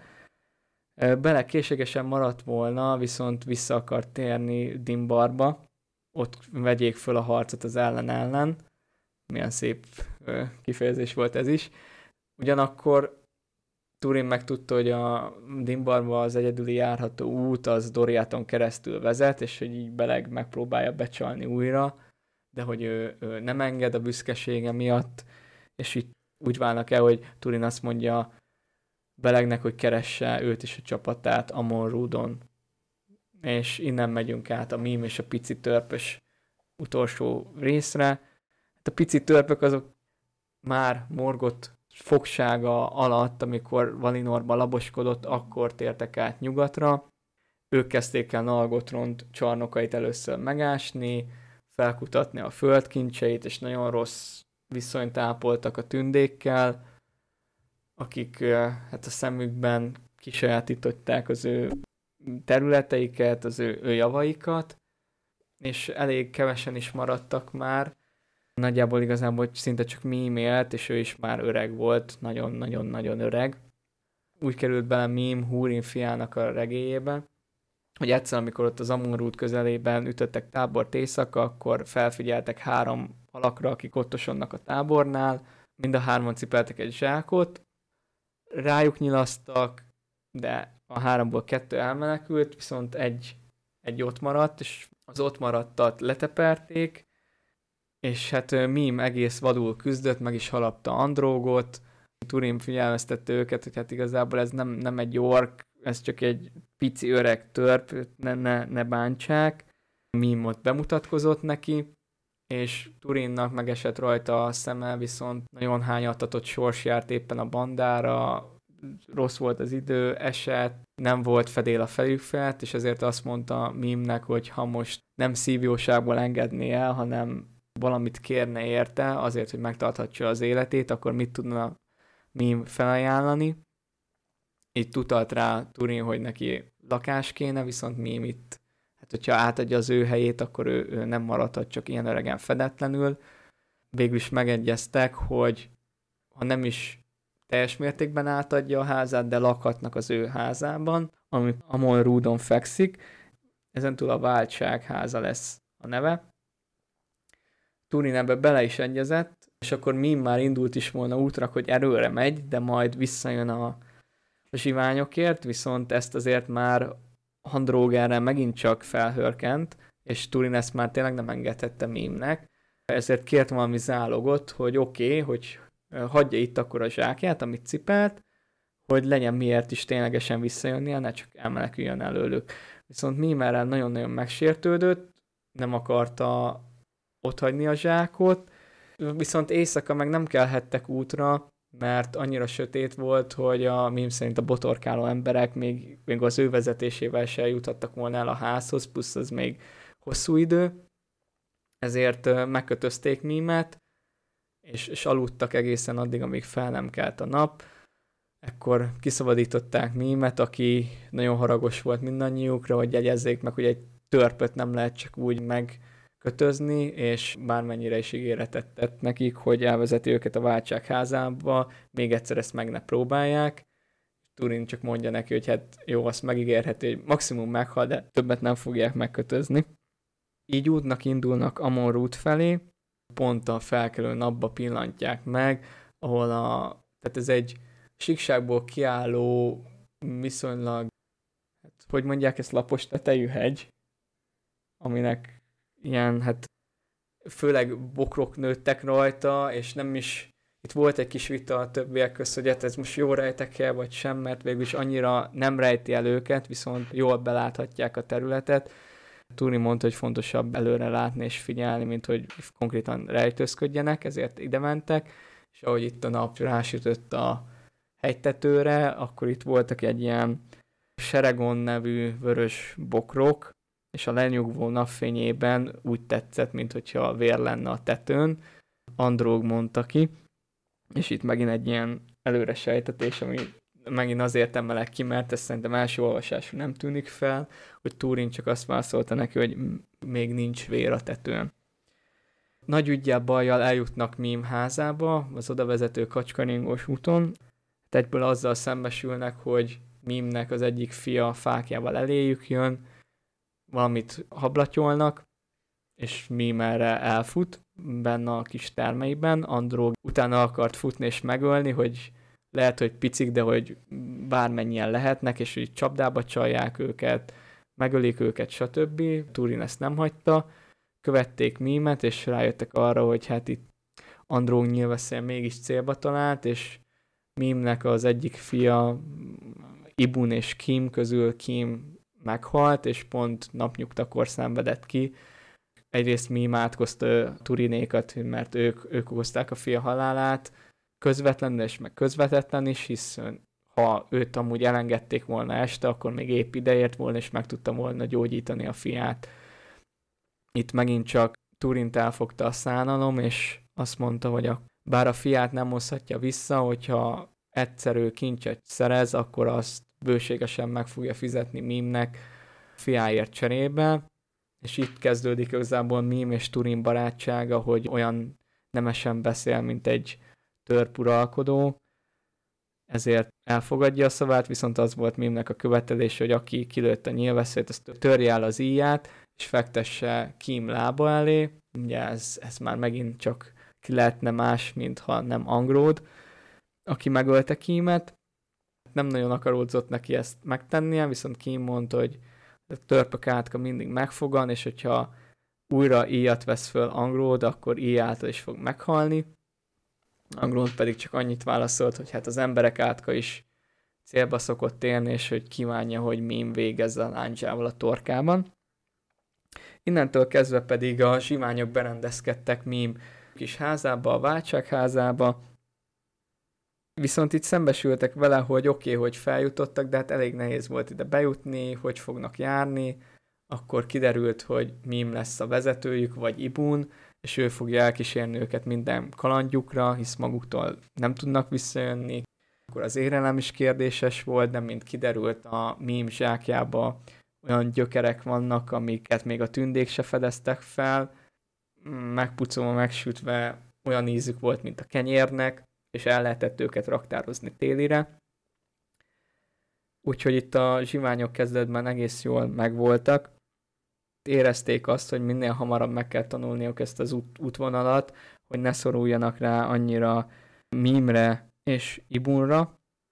És itt még egy érdekes beszélgetés volt, amikor erről a gyökerekről szó esett, hogy oké, okay, hogy ezeket a gyökereket már télire begyűjtötték mímék, de nem értették a zsiványok, hogy egy zsák gyökérért miért maradt ott velük mím, miért nem akart azt ott hagyni náluk letétbe, és hát akkor itt mím kikelt magából, hogy hát azért, mert nem az számít, hogy mi van benne, hanem az, hogy az övé, és hogy semmi tulajdonától nem válik meg így erőszakkal, és akkor a Úrad nevű zsivány itt megjegyezte mímnek, hogy ő azok közé tartozott, akik átkutatták azt a zsákot, amikor először elfogták, és ott a gyökerek között találtak nehezebb és értékesebb dolgokat is, amik szintén a föld kincsei voltak, úgyhogy itt ez itt ut- utalás valamilyen drága kövekre, gyémántokra, igen, maradjunk a drága köveknél. Ez pedig kicsit árnyalja azt a képet, hogy mímet lehet szánni, hogy tényleg meghalt a, a fia, és megölték a zsiványok, és ebbe a képletbe viszi be azt, hogy mím a saját kapzsisága miatt nem ment haza, hanem inkább a gyökerekre és a drága kövekre vigyázott. Turin egyre szorosabb kapcsolatot ápol Mimmel, Mim beengedi a titkos raktárhelyébe, és mivel Mim szeret panaszkodni a tündékről és szidni őket, Turin pedig ebben nem szólt be, hanem végighallgatja, ezért Mim számára Turin egy nagyon szimpatikus társasággá válik, és nagyon sok mindent meg is tanult neki abból, amit ő elsajátított hosszú élete során. De aztán beütött a tél, egyre többen lettek betegek, egyre jobban kezdtek el éhezni a zsiványok, és ezekben a vészteres időkben érkezett meg Beleg, aki Melian ajándékát hordozta, mivel miután elvált Turinéktól, visszatért Doriátba, ott beszámolt Tingolnak a fejleményekről, és visszament a határa, de Melian ekkor még neki adott egy csomag lembaszt, hogy ezt kísérje útjára, és ez nagyon királyi ajándék volt, mert ebben az időben csak a királynő ajándékozhatott valakinek lembaszt. Beleg ezt magával vitte az északi határa, és miután ott visszatért a barátaihoz, és küzdött az orkokkal, egyszer csak eltűnt. Soha nem látták többé Doriátba, mégpedig azért, mert megérkezett Amon Rudra a szükség órájában, és itt felgyógyította az embereket, átadta nekik a lembaszt, és vitte magával a sisakot is, amit Turinnak átadott, és Turin ezt elfogadta, mivel a ő háza öröksége, viszont a lembászból meg nem kért, mert ugye az Melian ajándék, ami Doriatból származik, és ahhoz ő túl büszke, de akkor mondta neki Black, hogy jó, hát hogyha te büszke vagy, akkor oké, okay, de ettől még lehet, hogy a barátaid nem akarnak éhen halni. Hát újra szövődött ez a barátságuk.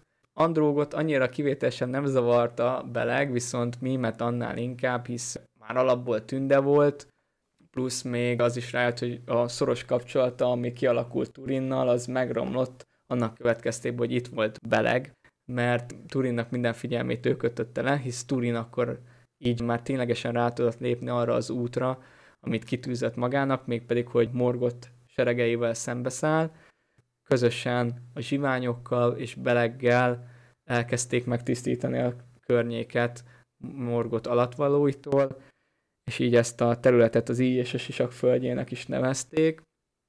Nagyon messzire eljutott a két barát híre, hogy Dimbar után itt újra felbukkantak, az orkok szívébe rettegés költözött, Doriádban is Tingol és Melian örült a híreknek, ugyanakkor a Nargotrondi Orodred birodalmához voltak igazán közel, vagyis hát mondhatjuk, hogy birodalmán belül volt az és a sisak földje, és többen a szemére rótták, hogy a két kapitány felveszi a harcot Morgottal, akkor talán Nargotronnak is így kéne tennie, de Orodret inkább a rejtőzködésébe bízott, ugyanakkor nem fegyveres támogatásáról biztosította Turint és Beleget, jelentsen ez bármit is.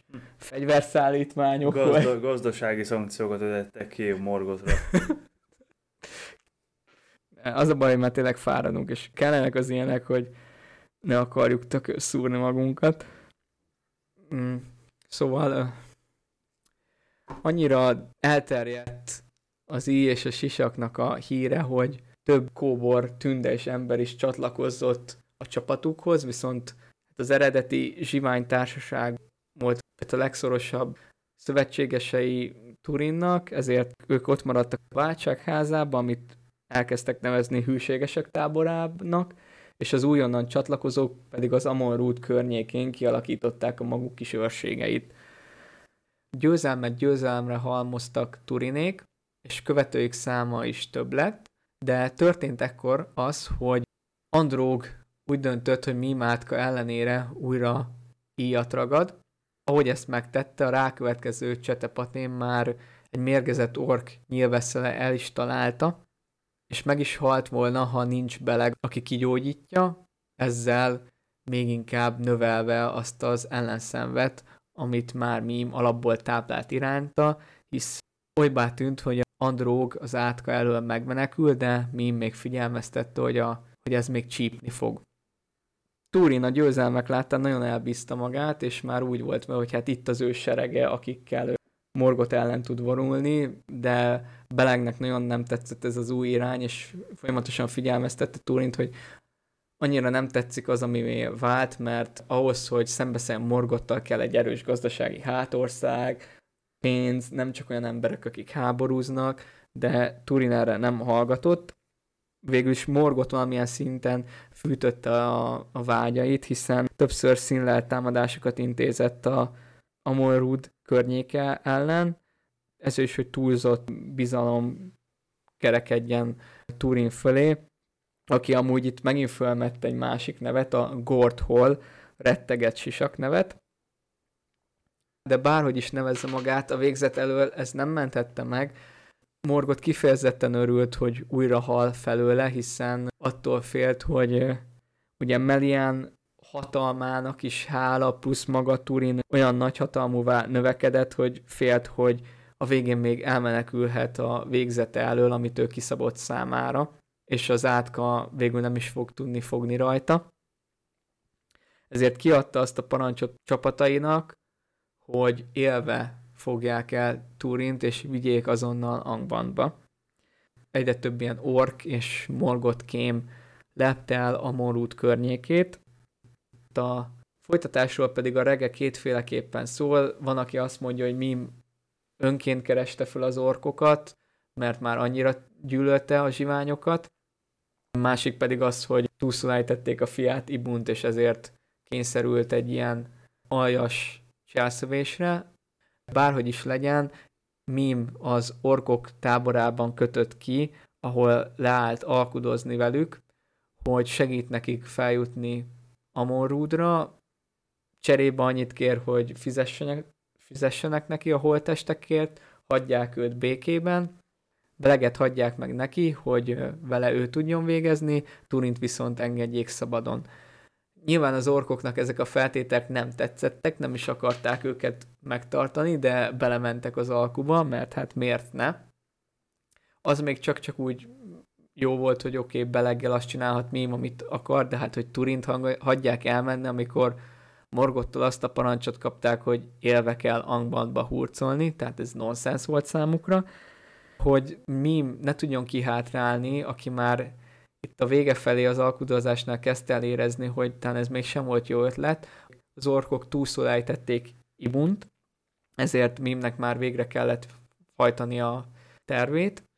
Felvezette az orkokat Amon Rúdra, ahol elkezdték lemészárolni a zsiványokat, de hála Andrógnak egy kis időt tudtak nyerni, ugyanis míg a hosszú ideig a váltságházába laktak, ő a eldugott termeket, csarnokokat, utakat felfedezte, amikor annó még élelem után kutatott, és így rátalált egy olyan lépcsőre, ami felvezeti őket a hegy tetejére. Ezt a lépcsőt mutatta meg most Turinnak és Belegnek, akik a maradék embereivel felmentek a tetőre, itt vették fel a harcot az orkok ellen, akkor a túrelővel találták magukat szembe, hogy sok esélyük nem volt. Vál-vál vetve küzdtek Amon az emberek, de sorra estek el, így járt Andróg is, akit végül tényleg egy nyilvessző terített le, úgy, ahogy azt Mim megjósolta. Végül csak Turin és Beleg maradt, akiket nagy nehezen az orkok leküzdöttek, Bereget lekötözték, leláncolták, Turint pedig megfogták és elhurcolták. Eközben Mim elrejtőzött a csarnokokban, az, hogy Ibunnal végül mi lett, nem tudjuk, de többet nem szól róla sem ez a rege, sem a Silmarilok, így valószínűsíthető, hogy itt a ütközetben az életét vesztette. Mim viszont előbújt a rejtek helyéből, és hát hogyha Turint nem is hagyták elmenni, de azt látta, hogy belegott fekszik maga tehetetlenül, fel is készült arra, hogy végezzen vele, viszont Andróg még a halála előtt összeszedte az erejét, és kardjával Min felé suhintott, aki ettől megijedt, és el is menekült. Utolsó elejével még odakúszott Belekhez, elvágta a kötelékeit, majd pedig elbúcsúzott tőle, hogy az ő még, még a nagyhatalmú tünde sem tudja begyógyítani. Beleg hát föl gyógyul szépen lassan a sérüléseiből, és úgy indul, hogy hogy kiszabadítsa a Túrint az orvotnak a fogságából, miközben az orcsapatnak a nyomában van, találkozik egy tündével, aki Morgot fogságából szabadult ki, ő Gwindor, majd együtt erednek az orvotnak a nyomába, és utol is éri a csapatot, ahol Turin ki szabadítja, ám ugye Turin a sorozatos kínzásoknak volt kitéve, nem, tehát mikor kiszabadították, nem, nem mondhatni, hogy magánál volt, és így amikor Beleg azt hiszem, hogy a, a köteleit vagy oldja el, vagy valahogy szabaddá tenni, akkor az ijegységtől vezérelve Turin leszúrja, vagy legy, legyilkolja Beleget, és innentől kezdve, mikor realizálja, hogy mit tett, akkor olyan mély, mély gyászba kerül, hogy nem is nagyon tud megszólalni, illetve nem is, nem, nem is önmaga teljesen. Innen elindulnak dél-nyugat felé a Sirionnak a mentén, hogy eljussanak Irvin tavához, és ott kitisztul a fejük. A Turinnak nyilván Igen. inkább neki, mivel neki kellett jobban kitisztuljon. Ezután elindulnak Nargotronba. És szerintem akkor itt, itt most elmondhatod, mert itt van egy igen. Innentől megint, megint van egy ilyen mérföldkő a történetben. Akkor ott venném föl a fonalat, hogy Beleget megmentette Angród, viszont a csatában azért súlyosabb sérüléseket is szenvedett, ezért először is helyre kellett tennie magát, majd miután meggyógyult, egyből az orkok után erett, de emiatt a gyógyulás miatt így van egy kis időintervallumban való elcsúszás. Ennyi le van maradva egy kicsi. Igen. Követi az orkokat egészen Taurna Fuin sötét titokzatos erdejébe, ahol meglát egy fényt, és oda megy megtudakolni a forrását, és ott alvó, megkínzott tündére áll, akit felkelt, ad neki a lámbaszból, és kiderül igazából, hogy ő Gwindor, az a Gwindor, akiről már a megszámlálhatatlan könnyek csatájával beszéltünk, ő volt az, aki a Nargotrondi sereget vezetve kirontott, hát Morgot csaréteknek szánt seregére, ezzel megindítva az egész nyugati seleg rohamát, bekerült Angbandba, és ott fogságba esett. Ja, igen, és ugye nyilván ezért mentek Norgotronba, mert hogy ő onnan való. Igen. És itt tudjuk meg azt, hogy igazából a szökésének a történetét ismerhetjük meg, hogy Angmad bányáiban dolgoztatták, Feanor lámpásaival, ennek a fényét vette észre Beleg. Ezekről a lámpásokról csak annyit tudunk, hogy Feanoron kívül senki nem értett a reprodukálásához, tehát ebből valószínűleg nagyon véges számú ilyen lámpás van. Mindegy, ezeknek a lámpásoknak a fényével nyilván ork, őrök, elég masszív felügyelete mellett dolgoznak Angbandban a tünde és egyéb rabok, úgyhogy ezzel igazából egy kicsit betekintést is nyerünk abba, hogy Angbandban hogy zajlik az élet. De úgy esett, hogy az egyik ilyen bányászati misszió során Windornak lehetősége adódott arra, hogy egy kardot szerezzen egy kovácstól. Ő is nyilvánvalóan rabként volt Angbandban, és ezzel a karddal levágta az ork őrét, aki felügyelte, megszökött a bányából, de itt a csetepaték közben elvesztette a kezét, és így kötött ki Taurna Fuin erdejében teljes kétségbeesés közepette, és teljesen megtörve. Így le rá Beleg, aki úgy, ahogy felgyógyítja, és tőle érdeklődik az ork sereg nyoma iránt, és itt kezdetben elszomorodik, ugyanis Gwindor azt mondja, hogy már látott egy nagyobb sereget elvonulni foglyokkal, és ezért azt hitte Beleg, hogy elkésett, és Turinnak már oda, de követték a nyomokat, és ahogy kiértek Taurnafuin erdejéből, és már az Anfauglitő síkjára értek, pont akkor az erdőből is kilépett egy ork csapat, és ez volt az a csapat, ami Turint is fogva tartotta. Gwindor és Beleg itt követik a nyomát egészen Anfauglit kopár völgyébe. Itt vernek tábort az orkok, és ekkor szervezi meg Beleg és Gwindor a mentő akciót.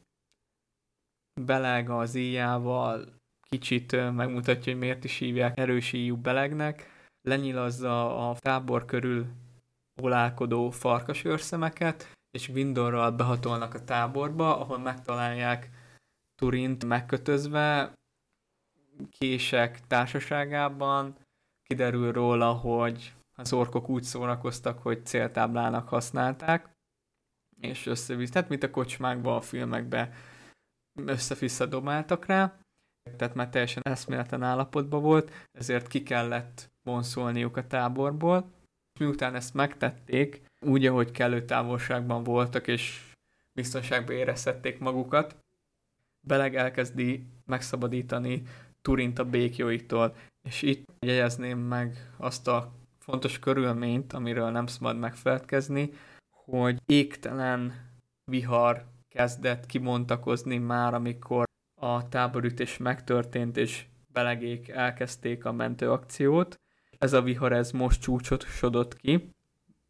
Ugye a sötét felegek miatt semmit nem lehetett látni, és beleg, ahogy nyiszálja el a Turing kötelékeit, nem tudjuk, hogy végül is a balsors miatt, vagy a Kovács fekete szíve miatt, de az anglacel megcsúszik, és fe, megsebzi Turin lábát, aki erre felriad, és valamilyen szinten érthető módon hisz az utolsó emlékei az, hogy az orkok kínozzák, felbóbiskol, azt látja, hogy egy alak fölé törnyösul egy karddal, úgyhogy meg is sebezték, és nem is teketóriázik, hanem azonnal leteperi beleget, megszerzi a kardot és leszúrja vele, és ekkor a viharban egy hatalmas villámlás bevilágítja a teret, és, és szembesül Turin a tettével, hogy tulajdonképpen a legjobb barátját gyilkolja meg, aki minden veszély közepette azon fáradozott, hogy őt megmentse.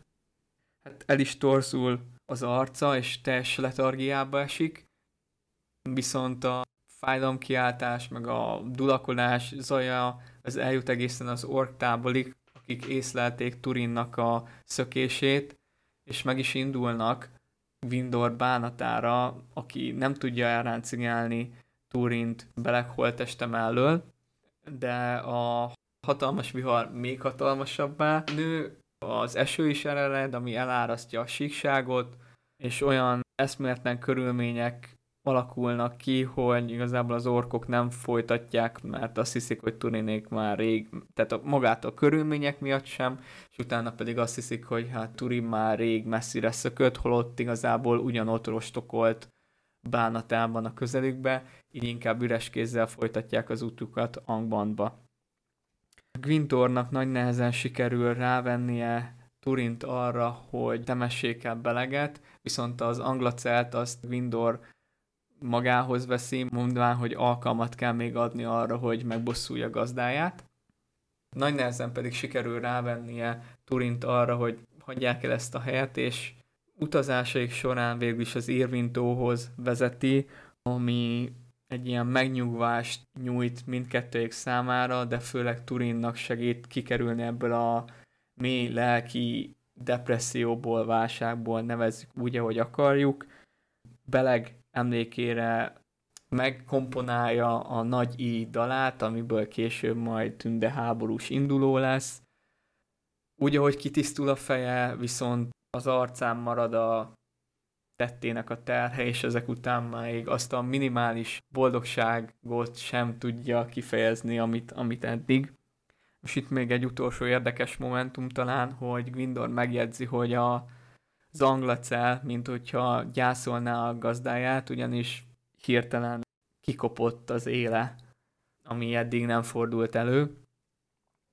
Na mindegy, itt az Irvintavánál eltöltött kis idő után Windor javasolja nekik, hogy térjenek vissza Nargothrondba, hisz ő ott, ott főúrnak számít. Elindul így Turin és Windor, majd az őrzött síkságon értelmszerűen az eddig ott rejtőzködő Nargothrondi tündék hát körülveszik őket, és elvezetik őket a királyuk elé. És akkor itt vissza is adom a szót. Miután megérkeztek Nargothrondba, Túrin már egy más néven mutatkozik be. Elsőként Umrod fia Agarvennek szólítatja magát, ami... Umart. Umart. Igen. Umart hát fia Agárven. Akkor Umart fia Agárven, Agárvennek szólítatja magát, ami azt jelenti, hogy barsorsú fia, vérszennyes.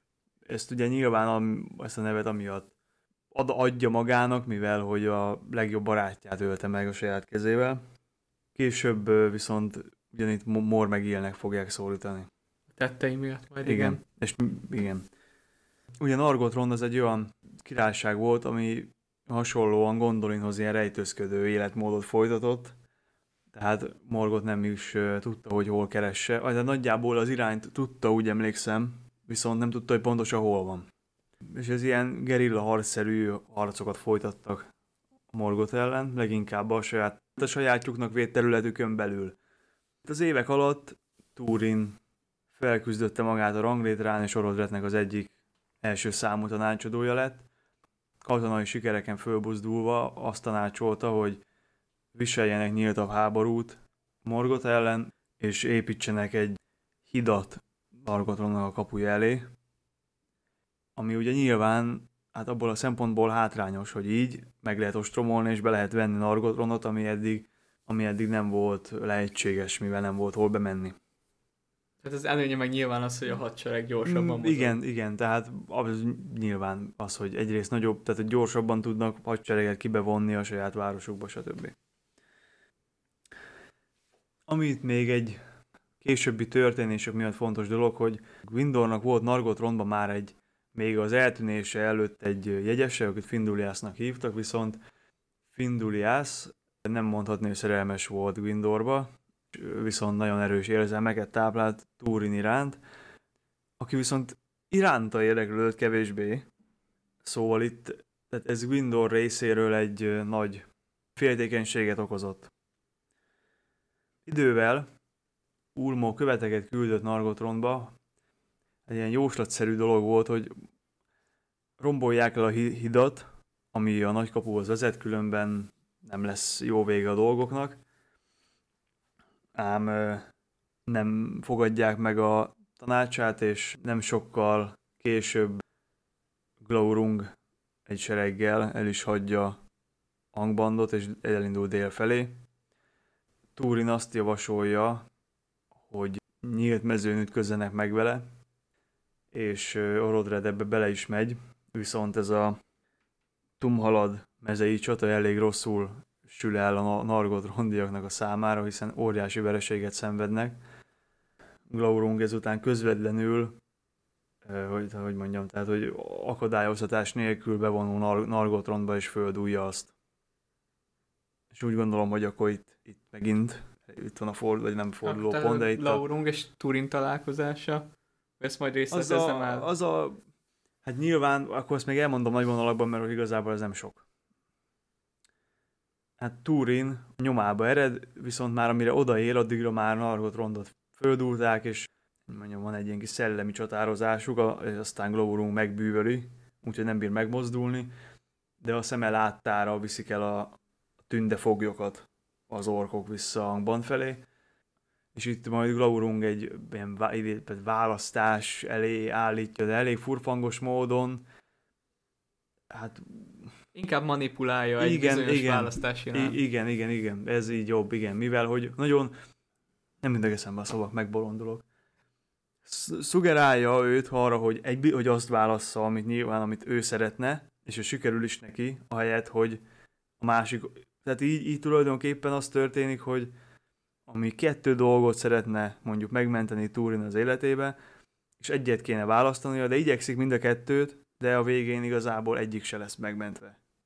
Nagyon Tehát homályosan ilyen- fogalmaztál, de ezt majd úgyis akkor Igen, di- direkt, direkt azért mondtam így, mert hogy még ez a későbbiekben előjön, csak hogy ilyen a, Kontextusa. igen, meg ilyen a morális háttere a dolgoknak, hogy nem gyökérségből megy oda, ahova megy, meg, hanem saját preferenciái miatt, és ez egy elég nagy vívódás neki, de akkor legy- legyen ott vége, hogy állnak a hídon. Jó, akkor ott lesz vége. Nem úgy, hogy most ott van. Én Jó. Odáig mondtam el. Jó, jó, jó. És a, az elején meg akkor ott van, hogy Nargotrondi őrök akkor bevezetik őket, tehát magában Nargotrondba, Orodret elé, viszont itt az elején annak ellenére, hogy Gwindor Nargotrondból érkezett, senki nem ismer rá, hiszen olyan lesújtó állapotban van, kezét is elvesztette, nem látszik a tündéken annyira alapból a kor, de kifejezetten megviselt, kívülről, belülről megtört, bármennyire is nem ezt akarja magáról láttatni, viszont a szerelme a Findulias, aki egyben a király lánya, és ha elfogadjuk Christopher Tolkiennek a későbbi kiegészítését, vagy inkább azt mondanám, hogy a javítását a Silmarilok szövegén, akkor egyben Gilgaladnak a lánytestvére.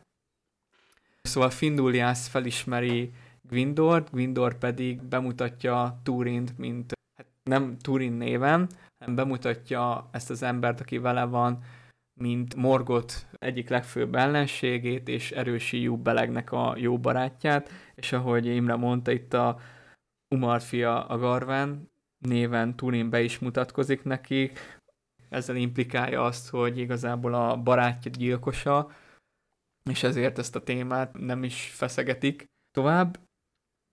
Nem sok mindent tud más Turin csinálni, kivéve amit még annó megfogadott Belegnek, hogy minden erejével küzdeni fog Morgot ellen. Magához veszi az anglacát, amit átkovácsolnak neki, vagy hát inkább mondjuk azt, hogy újra kovácsolnak neki a Nargotrondi tündemesterek, és ezek után már a Gurthang, vagyis a halálvas nevet fogja megkapni.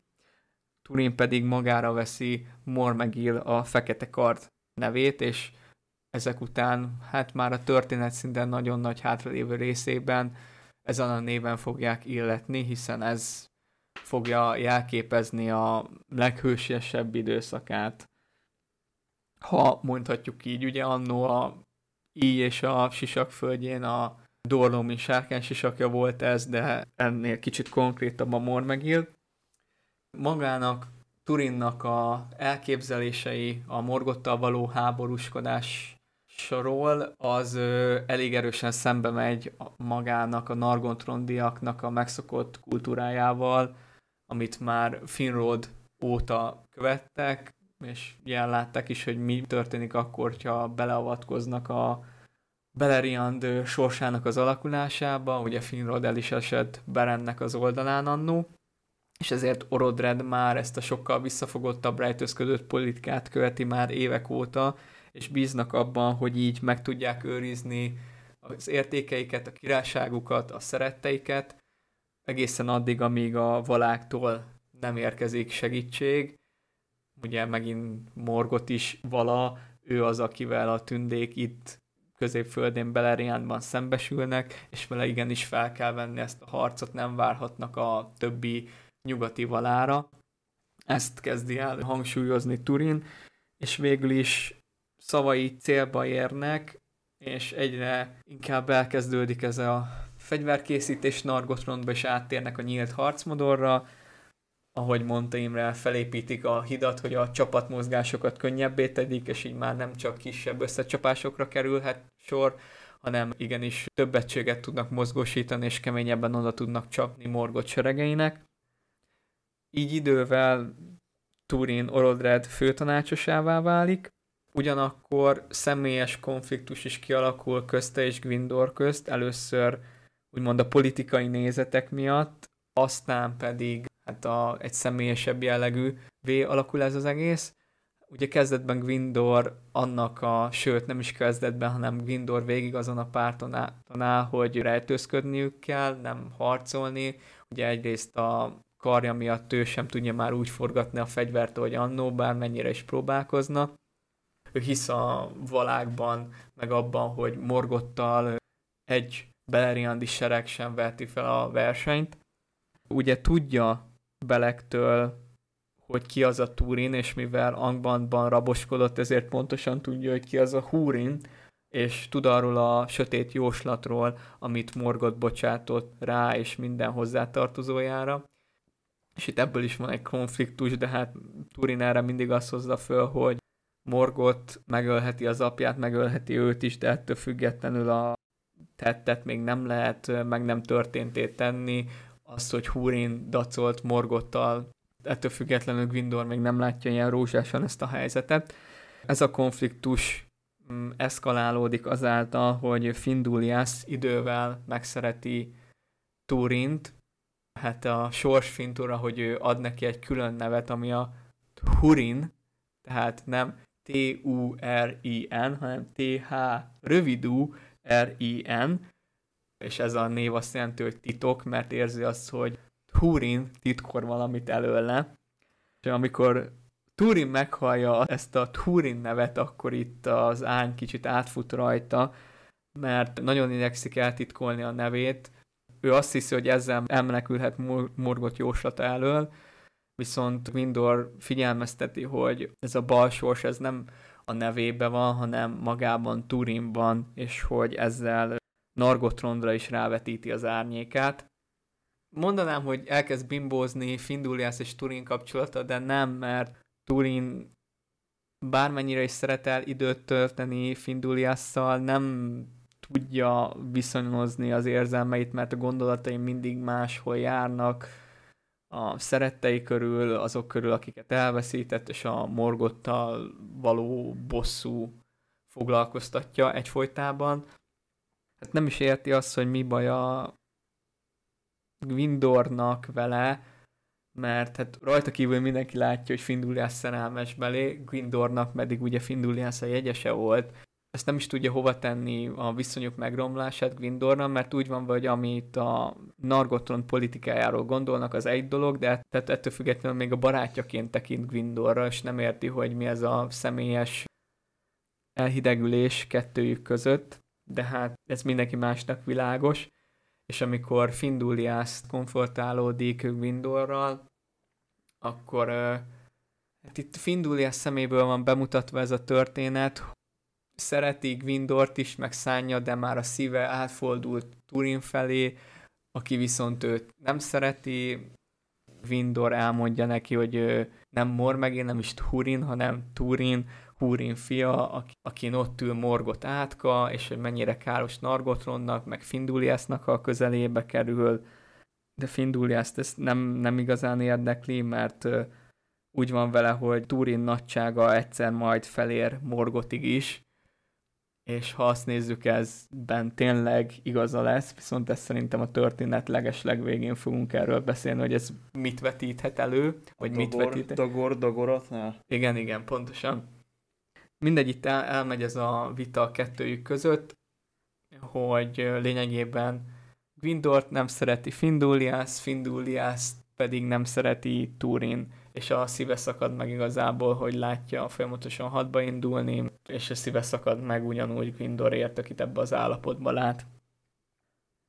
Mindeközben pedig, amíg Turin itt Nargotondba tölti az idejét, addig hősies küzdelmeinek hála sikerül annyira megtizedelni a Nargotrondi csapatoknak Morgot elejét, hogy kitisztul az út az Ered körül, és ezért Dorlóminból Morven és Nienor biztonságban el tud utazni végre Doriádba, amire évek óta eddig nem nyílt alkalom. És akkor itt megint egy időbeli ugrás van, amikor már Turin még nagyobb hadvezér, sőt már olyan szerepet foglal be, hogy a nargotlondiak igazából őt tekintik királyuknak, és ezért is történik egyszer az, hogy amikor küldöttek érkeznek Nargotrond királyához, vagyis uralkodójához, név szerint egy Gelmir és egy Armines nevű tünde, akik azt állítják, hogy Ulmo üzenetét hordozzák, és őket elsősorban Turinhoz vezetik, nem Orodrethez, de nyilván ezen a beszélgetésen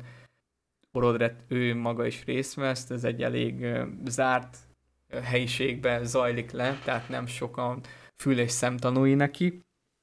A lényeg az, hogy Gelmin és Arminas azért hangsúlyozom a nevüket, mert ők még szerepelni fognak egy Silmarilos adásunkban, szintén egy rövid pillanatra, szintén Húrin házához kapcsolódóan, de erről majd nyilván akkor. Szóval ők Angrod népének a tagjai, akik később Kirnához kerültek, ahol Kirdán megkapja Ulmo üzenetét, Kirdántól pedig ők ketten megkapják azt a feladatot, hogy kutassák fel Turgont és Nargotrond uralkodóját, ugyanis Ulmo jóslata arról szól, hogy Morgot hatalma Beleriandban egyre nő, Ulmo hatalma a Sirionból kezd kiszorulni, már nem tudja úgy segíteni az ott élő tündéket, és sürgeti őket arra, hogy rejtőzzenek el, meg indítsanak hajókat nyugat felé, hogy esedezzenek a valák bocsánat kéréséért. Ez az üzenet alapból nem nagyon tetszik, főleg Turinnak, viszont Orodrednek is kivívják a haragját a küldöttek, ugyanis az jóslatban még az is benne van, hogy Beleriandi tündebirodalmak közül Gondolin fog legtovább állni, ami nyilván Nargotrond uralkodójának ez nem egy jó hír, és sőt kifejezetten sértés. Még kérik azt is kifejezetten Nargotronddal kapcsolatban, hogy rombolják le a hidat. Nem ilyen konkrétan, de kiveszik ezt Ulmo üzenetéből. Azonban végül ez az üzenet nem ért célba, sőt, hát majd, hogy nem egymásnak is ugranak a felek, ugyanis a küldöttek megjegyzik Turinról, hogy igazak-e a plegykák, hogy ő Húrinnak a fia. Erre Turin megint nyilván megharagszik, hogy ezt fölhozzák. Előkerülnek olyan dolgok, hogyha így bánnak a szavakkal, Ulmo és Kirdan küldöttjei, akkor még jó, hogy nem tudnak arról, hogy hol van Gondolin és hol rejtőzik Turgon, mert akkor egyből azt is világá kürtölnék. Itt kerül szóba az, hogy a két küldött találkozik Tuorral, akinek a történetét majd meg fogjuk ismerni Gondolin bukásába.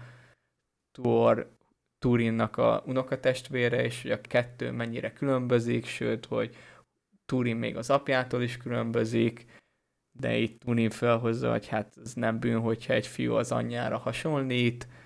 Hát maga ez a küldöttség elmegy egy ilyen személyeskedős irányba, aminek a végén Gelmir és Arminas kivonul Nargotrondból, annak ellenére, hogy szeretnék megvárni, hogy mi lesz ennek az egésznek a kimenetele, és szeretnének a végül is Finarfin házával együtt küzdeni Morgot ellen, de a küldetésük elszólítja őket ami sajnálatos, mert hogyha még kicsit tovább vártak volna, akkor szemtanúi lehettek volna Nargotron totális bukásának és megsemmisülésének, hiszen Ulmó sejtése beigazolódott. Morgot útra küldte Glaurongot, hogy végezzen Nargotrondal és végezzen Húrin fiával. Glaurung elindul az orkseregek mentén, itt Bretilben az emberek megpróbálnak ellenállni, de elbuknak, Glaurung megmérgezi Irvin tavát, és egyre inkább halad délre. Végül pedig Tum halad mezején ütköznek meg Glaurung csapatai és a Nargotrondi sereg. Ahogy Imre mondta, ez totális megsemmisülés, tehát semmi nem marad a tünde csapatokból. Orodret elesik, Gwindor halálos sebet kap, Turinnak ugyan sikerül kimenekíteni a csatatérről, de hát már rajta nem segíthet, és nagyon bánkódik miatta, mert még mindig a barátjának gondolja, de Gwindor itt emlékezteti arra, hogy hát ő igazat szólt, mert végülis egy haldoklónak mi fontosabb dolga lehet, mint az, hogy bebizonyítsa, hogy neki volt annó igaza. Turin igazából Nargotrond végét okozta, de hogyha már a szeretett királysága és hazája elbukik, akkor legalább Findulias mentse meg Turin. Gwindor azt érzi, hogy Findulias áll egyedül Turin és a sötét végzete közt, ezért Turin, akit magához tud gyűjteni, tündével azzal megindulnak Nargotrond felé, viszont az idő, amit elvesztegetett Gwindor kimentésével, az épp elég volt arra, hogy Glaurungék eljussanak Nargotrondba, átkelnek a hidon, kifosztják Finrod Flagunnak a csarnokait, megölik a férfiakat, az időseket, a nőket, gyerekeket pedig fogságba ejtik, és ebben a pillanatban Turin és kis csapata megérkezik, akiből igazából már csak Turin marad a végére, amikor átverekszi magát a hídra. Egyszer csak feltűnik mögötte maga a sárkányok atya Glaurung, aki pontosan tudja, hogy ő kicsoda és micsoda, és ezért is egy szerencsés találkozásnak hívja, hogy végre megismerheti Húrin fiát. Felemlegeti neki a régi bűneit, hogy családja és nemzetség árulója, barátja gyilkosa, bárhová megy, ott pusztuláshoz a körülötte levőkre, tehát így morgott jóslatainak egyes elemei így feltűnnek ebben a beszédben. Szemével sikerül is megbabonázni a Túrint, aki ezáltal mozdulatlanságba dermed, eközben az orkok a foglyokat ki tudják vezetni és elhurcolni Nargotronból, ugye mivel ez a konfrontáció Glaurung és Turin közt a kapu előtt történik, ezért az összes fogoly végignézi azt, hogy a nagy fekete kard morgott ellensége nem hősi halált hal, hanem tehetetlenül ott áll. Ők nem tudják, mi történt vele, csak azt, hogy látják, hogy végignézni, hogy őket elhurcolják, és Findulias itt többször a nevét kiáltja, hogy segítsen neki, de Turin meg van babonázva, viszont hallja Findulias kiáltásait, ami később élete végéig el fogja kísérni. És ahogy elvonultak a foglyok, úgy Glaurung el is ereszti tekintetével.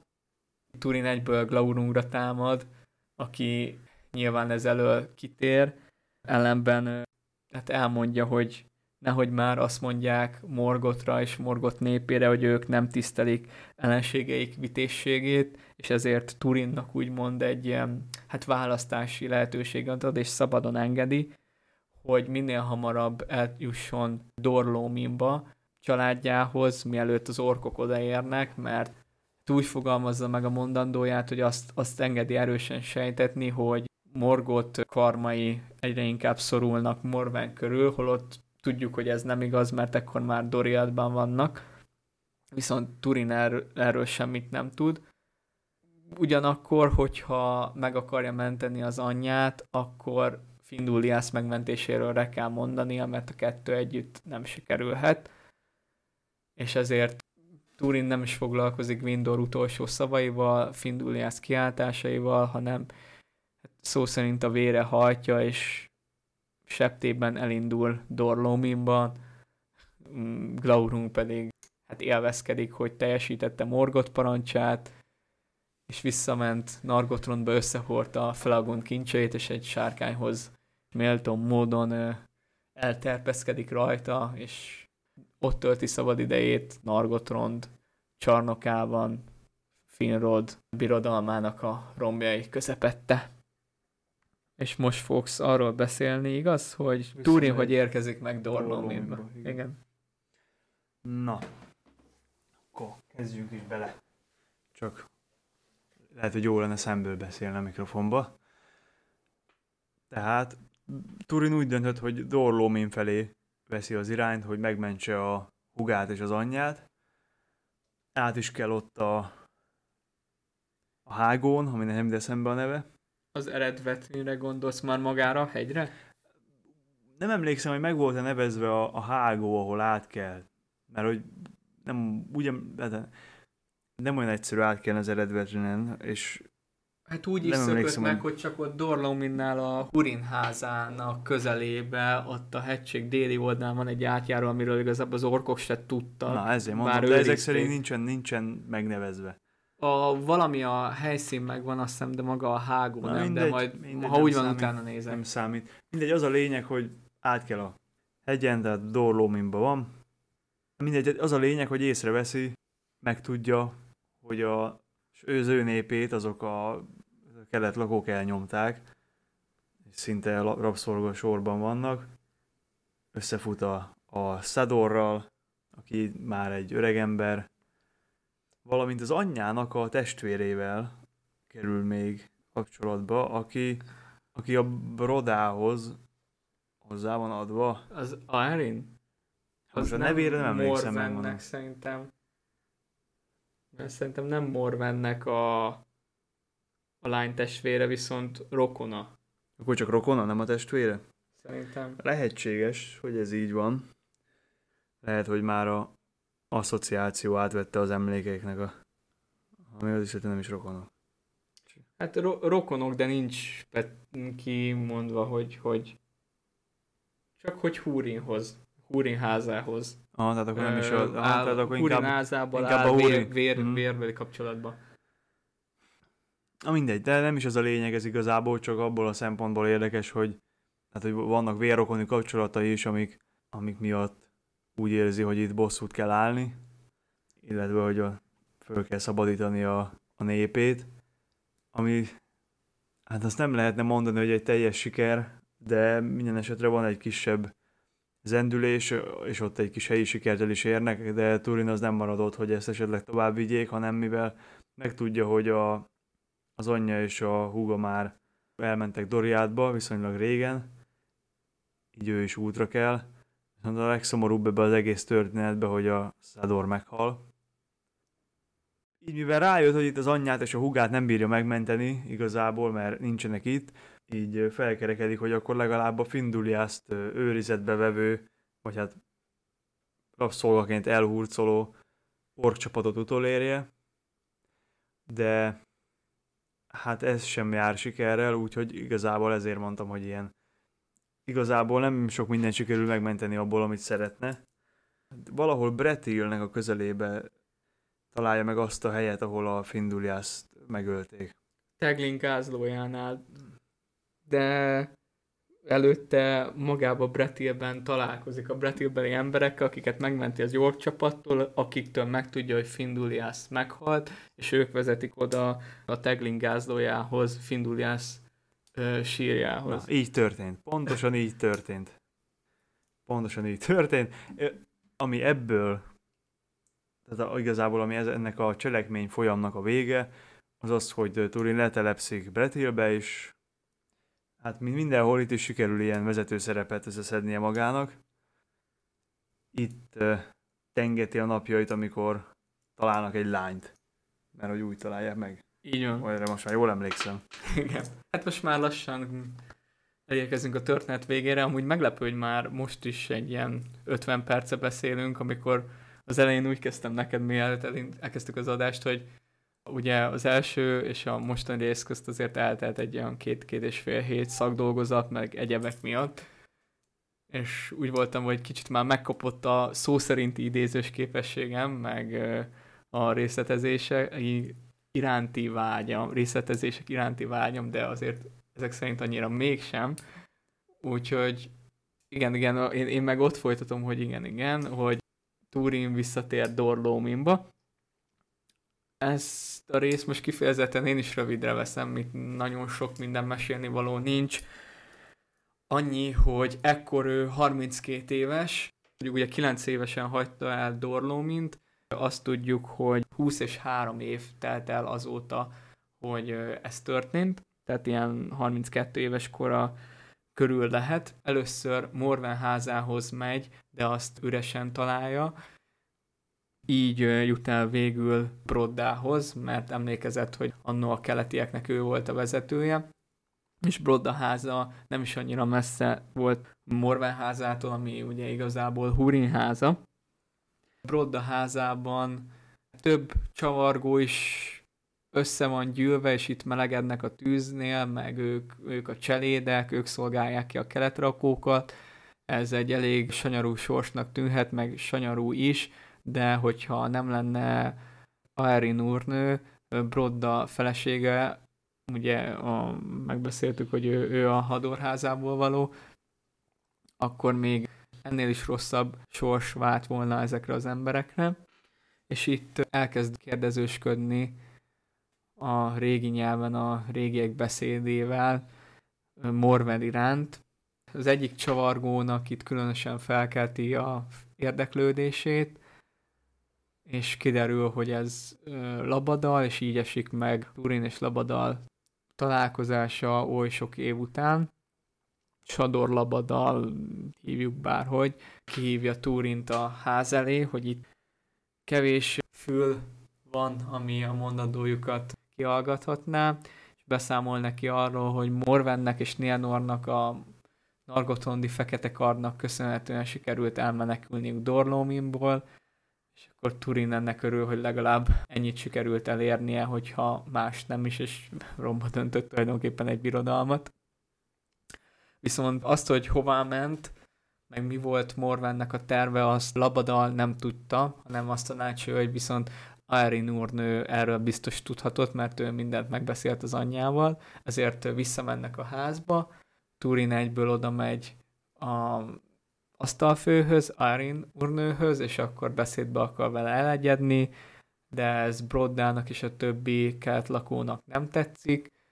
Itt összevesznek, hát aminek a vége az lesz, hogy Turin megfogja Broddát, áthajít az asztalon egy másik kertlakónak, és így kitöri Brodda nyakát, ezzel felbuzdítva a csalédeket is, meg ott a ottani szerencsétleneket a harcra, de a keletlakók nyilván jobban fel vannak fegyverkezve, és így egy ilyen hát kocsmai verekedés tör ki, de nem is egy kocsmába, aminek a végén nagyon sokan meghalnak, viszont a keletlakókat legyőzik, és így a hadorháznak a túlélői el tudnak menekülni. És itt kap végzetesebbet Labadal is, aki utoljára még búcsút mond Turintól, és azt kéri, hogy meneküljön, mert hát ezt a mint csak hatalmas sereggel tudja csak visszaszerezni a kelet lakóktól, és itt Árin is arra biztatja, hogy igen, hagyja el a házat, mert romlást hozott rá és a háza népére, ugyanis ezek után a kelet lakók biztos, hogy meg fogják torolni azt a vérengzést, ami itt lezarlott, meg Brodda halálát, és hogy Arinnek ezzel vége, de hogy ő mégse hagyja el otthonát, és elmondja Turinnak, hogy Doriátba ment az anyja és a testvére. Turin a menekültekkel elhagyja a házat, és visszanézve azt látja, hogy ég Brodda háza. Itt először azt hiszi, hogy a keletlakók már ilyen gyorsan visszatértek, de az emberek biztosítják a fel, hogy nem ez Arin úrnő volt, hogy szótlanságát és a kívülről látszó megaláztatását, azt nem szabad összetéveszteni a bátor lelkével, meg hogy segítette az ottaniakat. Így Turinnak végül és a menekülteknek sikerül elvergődniük erről a területről, ahol barlangokba rejtőznek kezdetben, majd ahogy az időjárás elnyúl. Ugye ez a történetszál, ez itt mind télen játszódik, meg Dorlón, az éjszakon van, és ahogy az időjárás kicsit enyhül, ugye a menekültek megmutatják Turinnak a kivezető utat, bár ugye ő is ott jött be. Turin elhagyja Dorlómint, és Finduliász keresésére indul. Nem követi Morvent és Nianor Doriátban, mert nem is inkább amiatt, hogy még mindig neheztel Tingol iránt, hanem szimplán az, hogy tényleg mindenhova a balsors viszi magával, és nem szeretné, hogyha az anyját is ennek tenné ki, hisz ő biztonságban lesz Doriátban Melian királynőnél. Miközben Findulias keresi, eljut Bretil erdejébe, ahol arra lesz figyelmes, hogy hát Egy kis csapat ember küzd nagyon szorult helyzetben egy nagyobb sereg orkkal. Turing maga nem tudná megfordítani a szituációt, de nagy hadvezér és tapasztalt erdőjáróként hát ilyen trükkel átveri az orkokat, hogy azt tetteti, mintha egy nagyobb sereg nyomában lenne, ő csak előre tört volna, mindenféle zajcsap, és visszafelé kiabál a semmibe, hogy itt vannak az orkok, hogy siessenek, vágják le mindet, plusz nála van gurthang, a fekete kard, amit az orkok felismernek, ezért elmenekülnek, megmenti az itteni embereket, akiknek, mint kiderül, egy Dorlas nevű férfi a vezetőjük, megint erdei vademberként mutatkozik be neki Turin, aki vehetjük ezt egy állásinterjúnak is, aki járja a vadont és írtja ellenségeit, és akkor erre mondja neki Dorlas, hogy akkor náluk jó helye lesz. Mielőtt megtérne velük Bretilbe a menedékbe, elmondja az összegyűlt kis csapatnak, hogy igazából egy Finduliász nevű tündelányt keres, hogy nem, nem látták-e, és meglepetésére az emberek azt mondják, hogy ne, igen, és oda is tudják hozzá vezetni, így jut el végül Turin Teglin gázlójához, egy dombhoz, ahol közlik vele Dorleszék, hogy itt vesztette életét Findulias, és hát Turin azt mondja, hogy hát honnan tudják, hogy ő volt az, és erre azt mondják az emberek, hogy onnan tudják, hogy beszéltek vele a halála előtt, mert mikor észrevették az emberek, hogy itt egy nagyobb orcsapat akar átkelni a Teglinen, és mennek Angbandba nagyon nagy számú fogolyjal a hátuk mögött, így megpróbálták kiszabadítani a foglyokat és rajtőtni az orkokon, viszont az orkok a rajtőtés hatására egyből elkezdték legyilkolni a Nargotrondi tündéket, és Finduliászt egy fához szegezték láncsával, így találtak rájuk Dorlaszék, és akkor itt Finduliász utolsó szavaiból tudták meg, hogy Mor megél majd őt követni fogja és hogy adják át neki, hogy itt, itt nyugszik Finduliász. Turin a hírek hallatán teljesen összeesik, és egy beleghalálához tapasztalható eszméletvesztésen esik át újra, így a Bretilbeli emberek fogják és magukkal viszik az Epel Brandirra, a kis városukba, Bretil közepén, ahol élnek és virulnak. Epel Brandir az Brandirról kapja a nevét, aki ekkor Halett népének a vezetője. A dombot pedig, ahol Finduliászt eltemették, Haud en Eletnek, vagyis a Tündelány dombjának nevezik ezek után, és ez egy olyan szent hely lett, hogy még az orkok sem merik megközelíteni. Ahogy Turin pedig felépül, úgy nyilván a Mormegéről megismerik, plusz előadják Brandirnak a azt a dicső tettet, hogy hogy mentette meg a Bretilbelieket az ork csapattól, és hogy milyen dicső hadvezér, és hogy pontosan ezekben a nehéz időkben egy ilyen emberre van szükségük. Viszont ez, ahogy annó Gwindornak nem tetszett, ez ugyanúgy nem tetszik most Brandirnak, mert ő is ezt az ilyen kicsit visszahúzódóbb taktikát folytatja, de hogy hát Dorlas pedig pont az ellenkezője, mellett teszi le a vogsát, és amellett buzdítja az embereket, hogy igenis harcolniuk kell, mert Morgot szolgálja egyre inkább, szorongatják a határaikat, és hogy ebben mekkora segítség lesz majd nekik Turin. Turin végül is beáll a Bretilberi emberek közé, és még sokan mor megírnek emlegetik, ugyan de ő magának a Turambar nevet adja, vagyis a végzett ura, ezzel utalva, hogy itt teg morgot jóslata, meg a morgot által kiszabott végzet ez itt nem érheti el, és hogy egy teljesen új életet kezd új emberek között, és itt lesz boldog. Újra hadba vonul a Bretilbeliek oldalán, viszont a kardját recseréli, és inkább láncsával száll harcba. Ezt azért teszi, hogy a amilyen közismert Gurthang könnyen fel tudja fedni kilétét morgót szolgálja előtt, ahogy ezt már amúgy láttuk is. És akkor itt megint te jössz, Imre. Nem mondtad el odáig, hogy megtalálta a lányt. Megtalálták a lányt az erdőbe. Te, igen, ja, te, te értem, értem, értem, értem, jó. Meg egyébként kihagytuk azt a... Ja, hát végül is... Most... De igazából ennél többet nem is de kell várj, de hogyha te most te... elmondod odáig, hogy megtalálta. Igazából nem is kell neked elmondani, Igen. mert hogyha én elmondtam, akkor most el tudom mondani azt, hogy utána mentek, elkapta, ott vannak. Igen, tehát szóval itt igazából átadom most a fétát, mert... Jó, hát akkor amint ugye már arról beszéltünk, Morven és... Nienor. Megint Níniát akartam mondani. Nem. majd lesz. De én állandóan ezt akarom mondani. Na, tehát Morven és Nienor elmentek Doriátba, amikor nyilvánvalóan Turin már nem volt ott, mert egyébként tudott volna róluk. Ott megtudták, hogy Nargotrontban van, ezért Morven eldöntött, hogy felkeresi. Tehát ezt már mind Nargotron bukása után tudták meg a Nargotroni menekültekről, ez még font, menekültektől, ez még fontos. Na mindegy, az a, a lényeg az az, hogy Nienor titokba utána lopózik, és mivel elég sokáig eljut, ezért már onnan már nem fordul vissza, és ezért aztán együtt fognak menni, átkelnek a Sirionon, stb. Hát meg azért van mellettük még pár Jó, tünde hát vannak ott tündék, akik követik őket. Mert hogy Hát Ti- ők Ting- Tingol nem engedte, őket. de úgy kalauzolják őket, hogy közben Nem, felfedik, mert nem tudnak átkelni a folyón, Sirionon. És akkor fedik ezt fel igen, magukat. de erre gondolok, csak hogy nem De úgy, a hogy Nianor az utána jön. Tehát a Nianor az eddig nincs itt. Tehát Morvan egyedül teszi meg az utat a folyóig, ahol felfedi a Mablung előtte, átkelnek, és utána derül ki, hogy Mablungékhoz csapódott a Nianor. Ennyire részletesen nem emlékeztem. Arra emlékeztem, hogy titokba jön, és arra, hogy úgy követték a Morvend a tündék, hogy ő nem is annyira tudott róluk, hogy ők ott vannak. Hát mint, Csak egy, amikor már megjött, és hú, hogy kéne átmenni ezen a folyón. hát mint egy kicsit olyan, mint az EOV-n a Rohir sereggel. Na, Elbújt. mindegy, igen. Elbújt. Mindegy. Ezek nagyon részletkérdések, hogy úgyis, ha valaki elolvassa, akkor majd vagy megjegyzi, vagy nem, és de akkor majd látni fogja, hogy hogy van. A lényeg az az, hogy együtt közelítik meg Nargotrondot,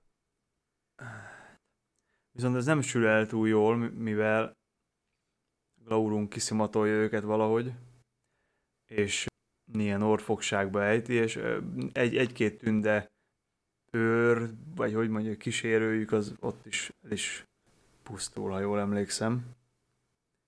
Morvene megfogja, megfogyatkozott csapattal tér vissza Doriádba. Egyáltalán nem így van. Hogy és van? Itt, ez több pontosítás, akkor átveszem.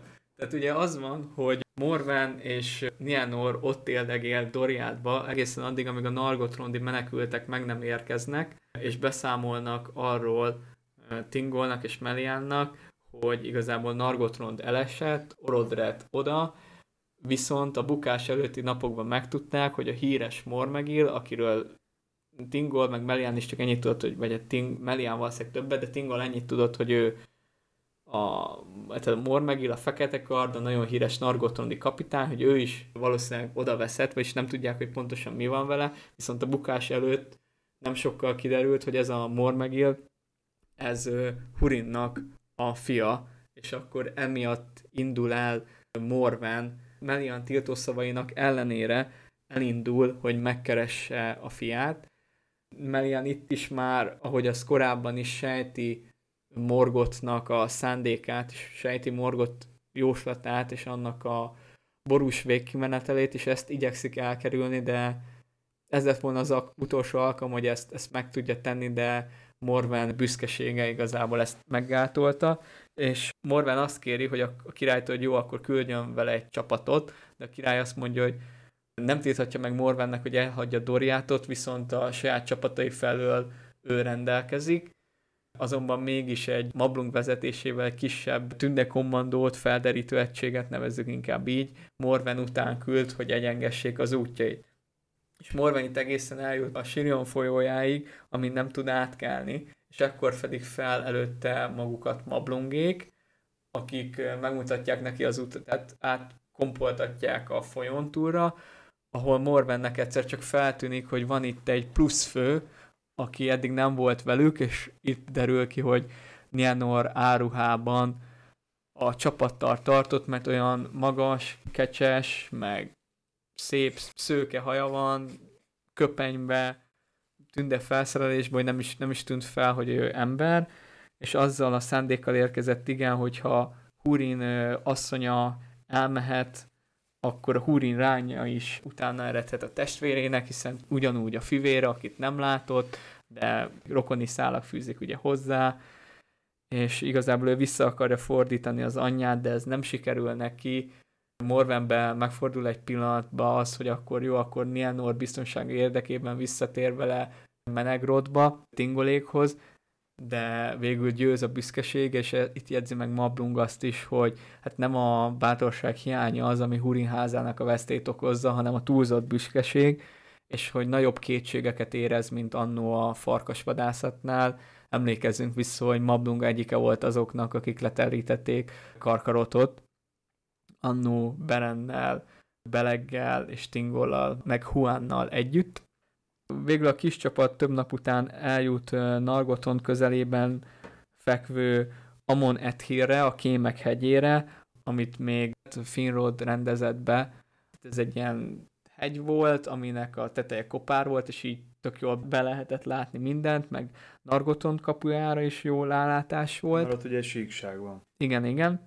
Mamblung viszont itt megparancsolja, hogy Morvenék maradjanak ott, ő fog bemenni Nargotronba, és hogyha bármi veszély van, akkor itt hátrahagyott velük pár embert, hogy azonnal meneküljenek és térjenek vissza a Doriádba. Mablung és a csapat másik része leereszkedik a hegyről, és egészen Nargotrond már lerombolt hídjáig mennek, mert közben ezt a hidat Glaurung bedöntötte. Valahogy megpróbálnak itt, itt átkelni, itt a romok meg a folyón közt. Ez a kísérletük, ez nem marad észrevétlen, ugyanis Glaurungnak a szeme még a sosoknál is élesebben lát, és már régen észrevette a csapatot, sőt, még azokat is, akiket ott hagyott a Mablung a Kémek hegyén. Már itt amúgy már kim volt Nargotronból, és megindul a társaság felé, a lángcsovát lehel a folyóba, amitől egy hatalmas, dögletes párakicsapódás, vagy ilyen, gőzfelleg. Ilyen, ilyen ködszerű valami lesz. Igen, ami teljesen... Megzavarodnak tőle. Teljesen belepi az egész környéket. Itt hát egy dögletes pára, azt hiszem így, így írja le Tolkien, hogy egy dögletes pára van, amiben egyrészt ugye rosszul vannak a szaktól, megrettennek a sárkány jelenlététől, nem látnak semmit, és ennek következtében Glaurung ugye elhalad mellettük, ők pánikba esnek, és Mablung az egyedüli, aki sikeresen átél a túlpartra, és akkor már így volt vele, hogyha a sárkány elment, akkor a hegyen lévők biztos észlelték ezt, hogy itt kitör, és ezért már elmenekülnek Morvennel és Nianorral, már rég Doriát felé vannak, és ő pedig kihasználja az időt, bemegy Nargotronba, és utána néz, hogy mi történt itt egyáltalán, meg hogy mi van Turinnal. Viszont Morvánéknek nem sikerült az elmenekülés, mert itt van, hogy ahogy letérnének a hegy oldalán, már oda is elért ez a ködös, dögletes pára, ami megzavarta a lovakat és az embereket egyaránt, össze-vissza elfutottak, volt, aki tényleg meghalt, mert neki csapódott lovastúl, meg mindenhogy a fának, elszakad egymástól Morven és Nienor, és Morvent nem visszatér Doriátba, hanem ekkor látják utoljára. Er, ez az, amire nem emlékeztem, hogy, hogy visszatér, vagy valamiért úgy emlékeztem, hogy ő visszamegy, és utána megy el. Nem, itt teljesen, teljesen eltűnik, és Nianor az, aki hát hallja, hogy maga körül a kiáltozásokat, de mivel nem lát semmit, úgy van hogy Mamblung biztos visszatér majd a hegyre, és ezért ugye, tehát lejtőt nagyjából az utat megtalálja, ezért felindul a, a hegyre, el is éri a csúcsát, viszont ahogy felér és Nargotront felé fordítja a tekintetét, úgy mm, egyből Glaurung szemébe néz bele, aki eközben a hegy másik oldalán, vagy bocsánat, Kémek hegyének hívják, de szerintem ez inkább egy domb Én földrajzilag, aminek a másik oldalán közben Glaurung felmászott, és így találkozik. Úgy, ahogy korábban a kapu előtt Glaurung és Turin, úgy most Glaurung és Nianor, és Nianor itt el is árulja magát azzal, hogy ugye Húrin gyermekei nem nyúlszívűek, nem menekülnek, és leleplezi magát ezzel Glaurung előtt. Bármennyire is dacol Glaurung akaratával, végül Glaurungnak sikerül megtörni Nianort, aki egyszerre csak azt érzi, hogy elsötétül körülötte a világ, és minden megszűnik létezni. Laurungnak ez elég is volt, hogy miért, azt majd később meglátjuk, meg azt is, hogy mi volt ezzel az egésszel a nagyszabású terve. és úgy érzi, hogy ő elvégezte a dolgát, és plusz amúgy kiismerült, mert hát azért felett is eljárnak az évek, meg hegyet mászott, Hát, jó, meg nagy, jó nagy dagat, öreg sárkány. mm, kialudt a tüze, hát azért ez tényleg ekkora párát kell tenni, ahhoz az nagyon sok láng kell, meg erre majd később visszatérünk szerintem. És így inkább visszamegy Nargothrondba, ahol Mablungép sikerült átkelni és elrejtőznie, viszont a Glaurungit meg a kapuból visszaszól, és elkezdi gúnyolni Mablungot, hogy hát látja, hogy ott van, hogy ne bujkáljon. Ő inkább a helyébe gyorsan szedné a sátorfáját, és visszatérne a hegyre, hogy megnézze, mi történt azokkal, akiket rábíztak.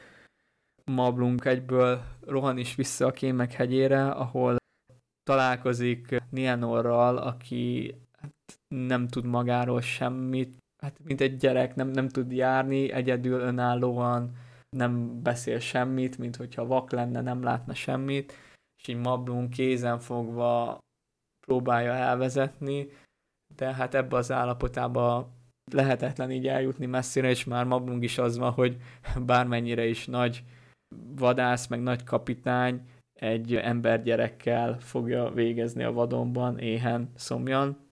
Ekkor megtalálják páran az elveszett felderítők közül, és így együtt folytatják tovább az útjukat, viszont rajtuk ütnek az orkok, ezt a rajtaütést kihasználva Nienor elszakadt tőlük, csodák csodájára most már nem, hogy járni tud, de sebesebben rohan, mint egy őz, elkezd menekülni az orkok elől, az orkok követik, Mablungék követik az orkokat, sikerül levágniuk őket, viszont Nienort elvesztik a szemük elől.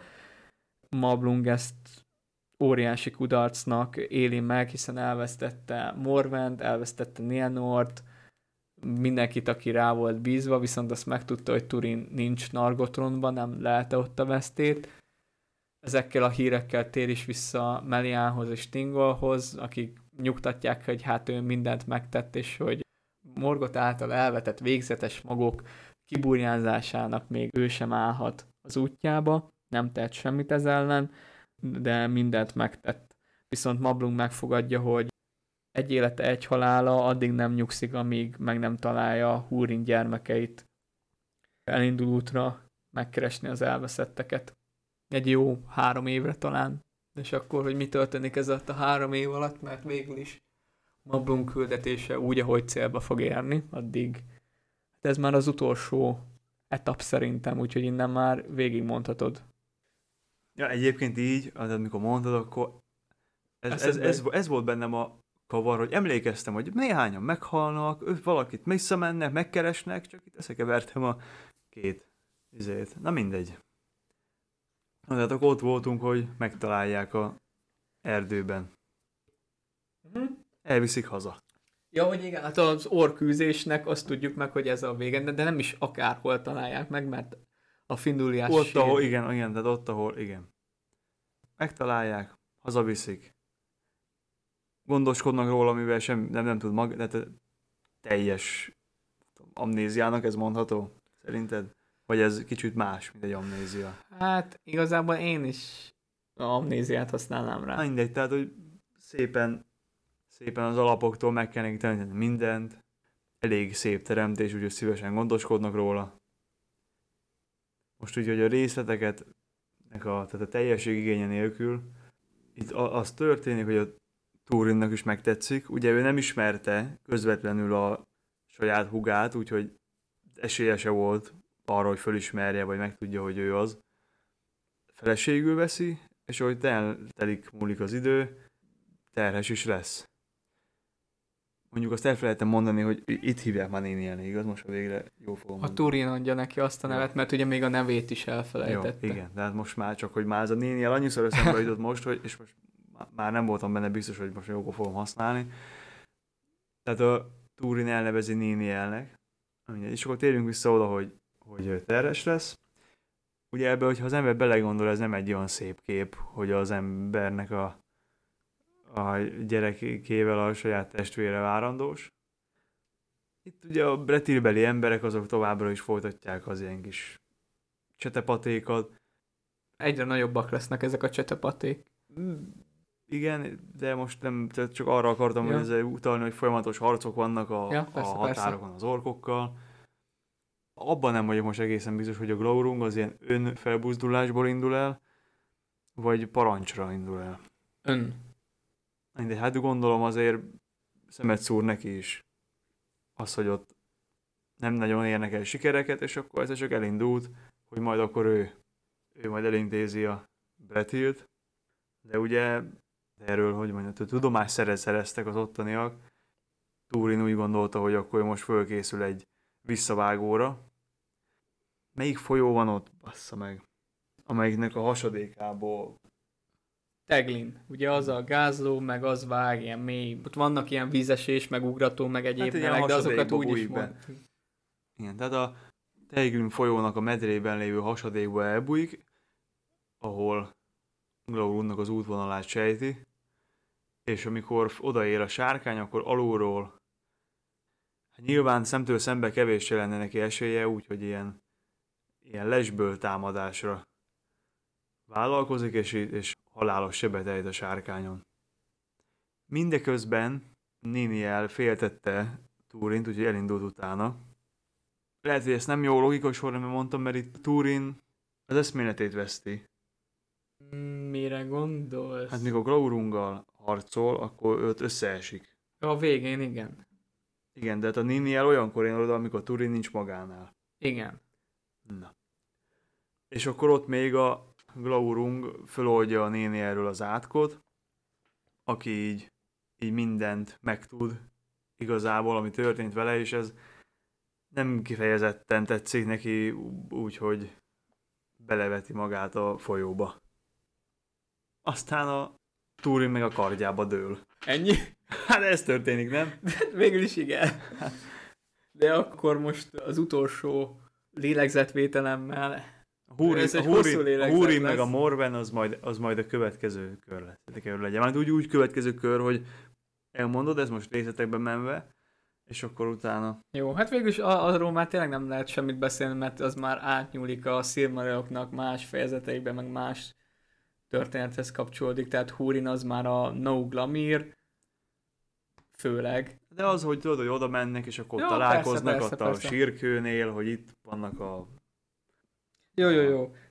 Én onnan veszem fel a fonalat, hogy Nienor elmenekül az orkok elől, és hát egy ilyen állatmódjára fölmászik a fákba, meg odukban él, és igazából a ruhája így leszakad, és csak a egy szál hajába rohangál, ami ebben a pillanatban jutott eszembe. Olyan, mint amit a izé mondott. Száros a, mondott, igen, a igen. szaros, szaros, amit mondott.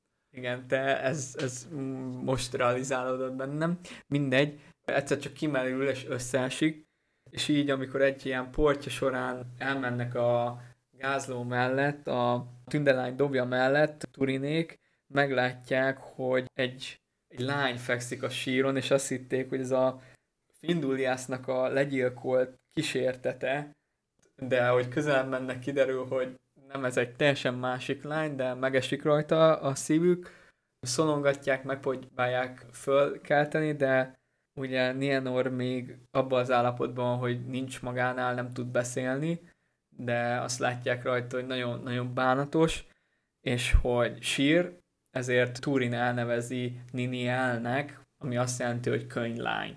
És akkor ezért innentől kezdve már mondhatjuk Ninielnek, sőt igazából előtte is úgy, ahogy csak a kontinuitás szempontjából szóval a lényeg a lényeg, hogy elviszik uh, Niniát Apple Brandirba, és ahogy itt um, az út közben mennek, elhaladnak.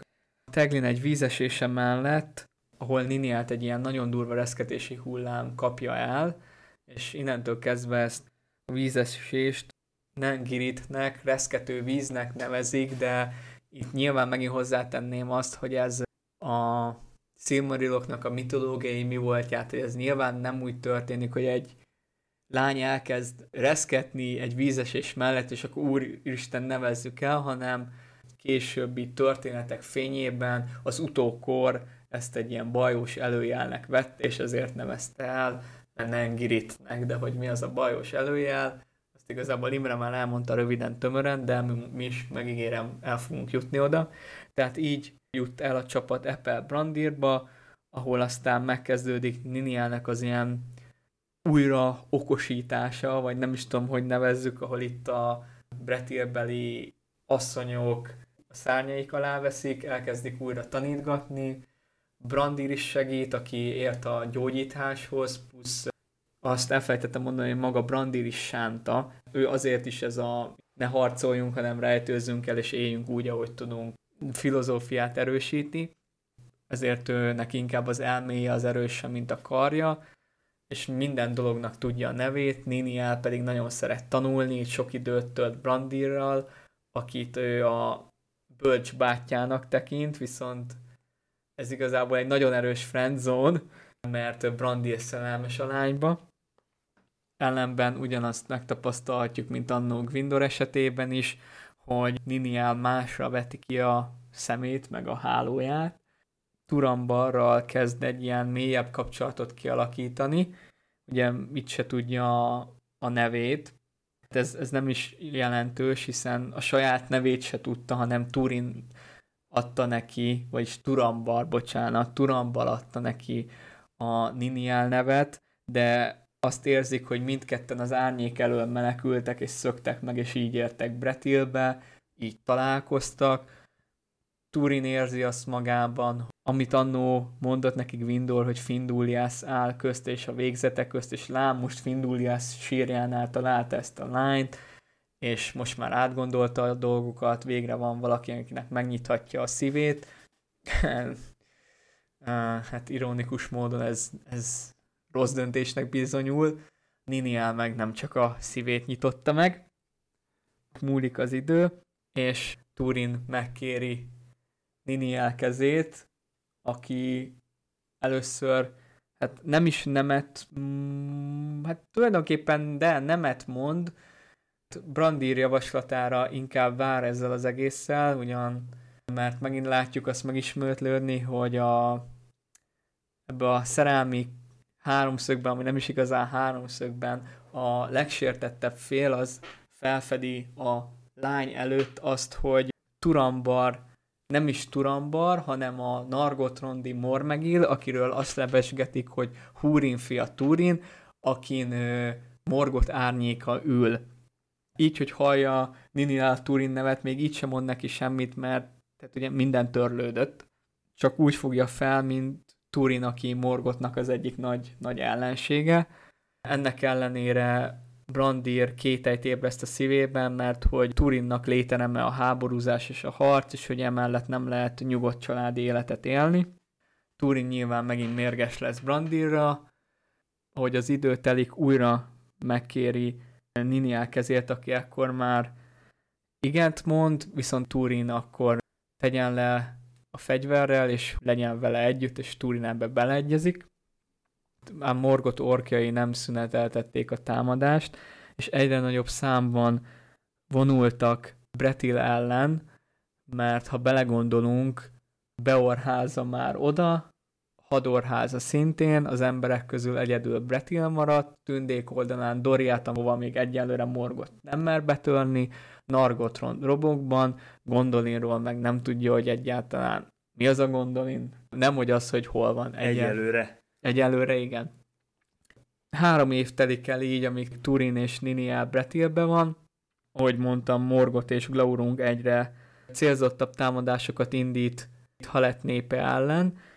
Turin így pedig nem kerülheti el a végzetet, mint azt majd láthatjuk mert ugyan nem vesz részt konkrétan ezekben a harcokban Ninielnek tett ígérete miatt, viszont annyira szorongatják őket, hogy Dorlas egyszer egy ilyen csetapatéból úgy tér vissza, hogy súlyos sérüléseket szenved, elvesztette embereinek a nagy részét, és emlékezteti Turint, hogy hát ők annó befogadták a közösségükbe, most harcoljon ezért a közösségért. Itt Turin újra magához ragadja Gurthangot, és szembeszáll az orkokkal, annyi embert gyűjt magához, és olyan sikeres, hogy igazából ki is veri őket Bretil erdejéből, itt a fákra elrentetésnek fellógatják őket. Úgyhogy tulajdonképpen ezzel Glaurung támadásait visszaverik, viszont magát Glaurungot nem, aki annyira feldődik ezen, hogy kibújik Nargothrondból, ahol ő eddig egy ilyen sárkány királyként élt és uralkodott, és egyenesen Bretil felé veszi az irányt. Itt megerősíteném azt, hogy egyenesen. Konkrétan nyíl egyenesen tartott Epel Brandir felé, mintha csak tudta volna, sőt valószínűleg ugye tudta is, hogy hol leli Turint, és a lehető legrövidebb úton akart ide elérni.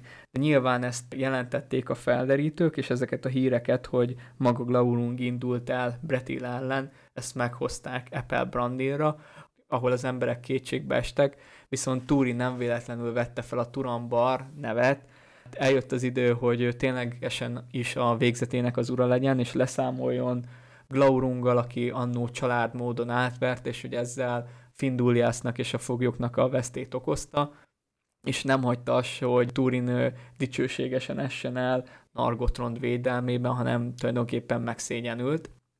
De eljött a visszavágó ideje, és itt emlékeztette arra a bretilbelieket, hogy hát a megszámlálhatatlan könnyek csatája idején hallott Azagál történetéről, aki a késével meg tudta sebezni Glaurungnak a hasát, mert a sárkányoknak ugyan bármilyen erős felül a páncélja, de a hasuk olyan, mint a kígyóé. Neki sokkal nagyobb kése van, mint annó Azagálnak. Brett Hill fekete tövise fogja Glaurungnak a vesztét okozni, és itt kieszel egy tervet a sárkány megölésére, és ehhez kér maga mellé vállalkozó szellemű, bátor, vitéz férfiakat. Dorlász kapásból jelentkezik, viszont senki más nem, és így Dorlász elkezdi sértegetni Brandirt, hogy hát nyomorékként nem akarja megvédeni a saját népét, nem is képes rá, meg hogy gyáva, de Hunthor Brandirnak a rokona kiáll mellette, szívére veszi azt, hogy halett házát ennyire sértegeti Dorlász, úgyhogy hárman indulnak el, hogy leszámoljanak Laurunggal, Turin közben Brandir lelkére köti, hogy maradjon itt az emberekkel, és hogyha bármi rosszra fordul, akkor meneküljenek el, mert Glaurung ugyan el fog idejönni, elpusztítja városukat, falucskájukat, ugyanakkor vissza fog térni Nargotronba, és amikor ez megtörtént, az emberek újra visszaköltözhetnek ide, és rejtőzve elkezdhetnek élni. És azt kéri Nini által is, hogy itt várja meg, ő maga pedig elindul Nengirithez, a reszkető vizes vízeséshez, és itt várja be a felderítők híreit, akik közlik, hogy Laurunk tényleg terv szerint halad, és nyír egyenesen megy feléjük. Így be fog válni Turinnak az a terve, hogy a Teglin elég mély hasadékokat vág, azt hiszem az a szóra, hogy elég mély a medre, tehát egy ilyen hasadék, ez jó lehetőséget kínál arra, hogy alulról tudják megtámadni Glaurungot, ugyanis arra számít, hogy Kálben Arasz áll Glaurung útjában, aminek a neve az a őzugrató másképpen, mert egyszer egy űzött őz átugrotta ezt a medret, és innen gondolja, hogy Glaurung már akkorára nőtt, mind méretben, mind egóban, hogy ahelyett, hogy megkerülné a medret, megkíséri majd azt átugrani, így lehetőségük lesz arulról leszúrni, és ezért el is indulnak a Nengiritről a Kábend Araszhoz, hogy akkor itt bevárják Glaurungnak a közelettét, míg ezt az utat megteszik, Turin elgondolkodik rajta, hogy nem-e Finduliasnak köszönhető-e az, hogy még egy ilyen hatalmas féreg, mint Glaurung, ő sem mer átkelni a gázlón. Hogyha ezt tenné, akkor az egész terve dugába dőlne Turinnak, és így azon gondolkodik, hogy nem-e a szelleme áll közt, és tényleg a végzet közt, hogy, hogy a dombját nem meri egy gonosz lélek sem megközelíteni. Na mindegy, ez este történik, és ez a meredélyen való átkerés, ez kifejezetten veszélyes feladatnak bizonyul, ugye zúg a víz, nedvesek a sziklák, gyökerekbe alig lehet megkapaszkodni, nagyon sebes a, a folyónak a sodrása. Mindez ugye nappal is hatalmas kihívás jelentene, nem hogy éjszaka, ez Dorlas meg is jegyzi, amikor odaérnek, ellenszenvét fejezi ki a terv iránt, de hát Turin megindul, és a sötétben azt látja, hogy követik, de mint kiderült, csak Huntor volt az, aki megjegyzi azt, hogy hát nem volt szép Dorlasztól, hogy bármilyen merész szavakat is szólt, meg megsértette Brandírt, annak ellenére kibújik itt a felelősség alól, és gyáván elmenekül, és itt hagyja a barátait.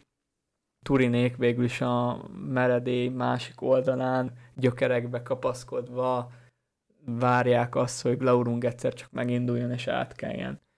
Mindeközben pedig Apple Brandírban Niniel nyugtalankodik, nem tud tülkönülni, és ezért azt mondja összegyűlt asszonyoknak, meg a népeknek, hogy hát inkább elébe megy a végzetnek, semmint bevárja, hogy értesüljön Turinnak vagy a sikeréről, vagy a bukásáról, ezért elindul Nengirithez, és nagyon sokan követik, ugye egyrészt Dorlas és Huntor asszony, akik kíváncsiak, hogy mi történt a férjükkel, másrészt nagyon sokan tényleg bíztak abból, hogy Bretil fekete kardjának hatalma akkorává nőtt, hogy még képes vetegedni Glaurungéval is, és hogy szemtanúi akartak lenni annak a történelmi pillanatnak, hogy a sárkány meghal.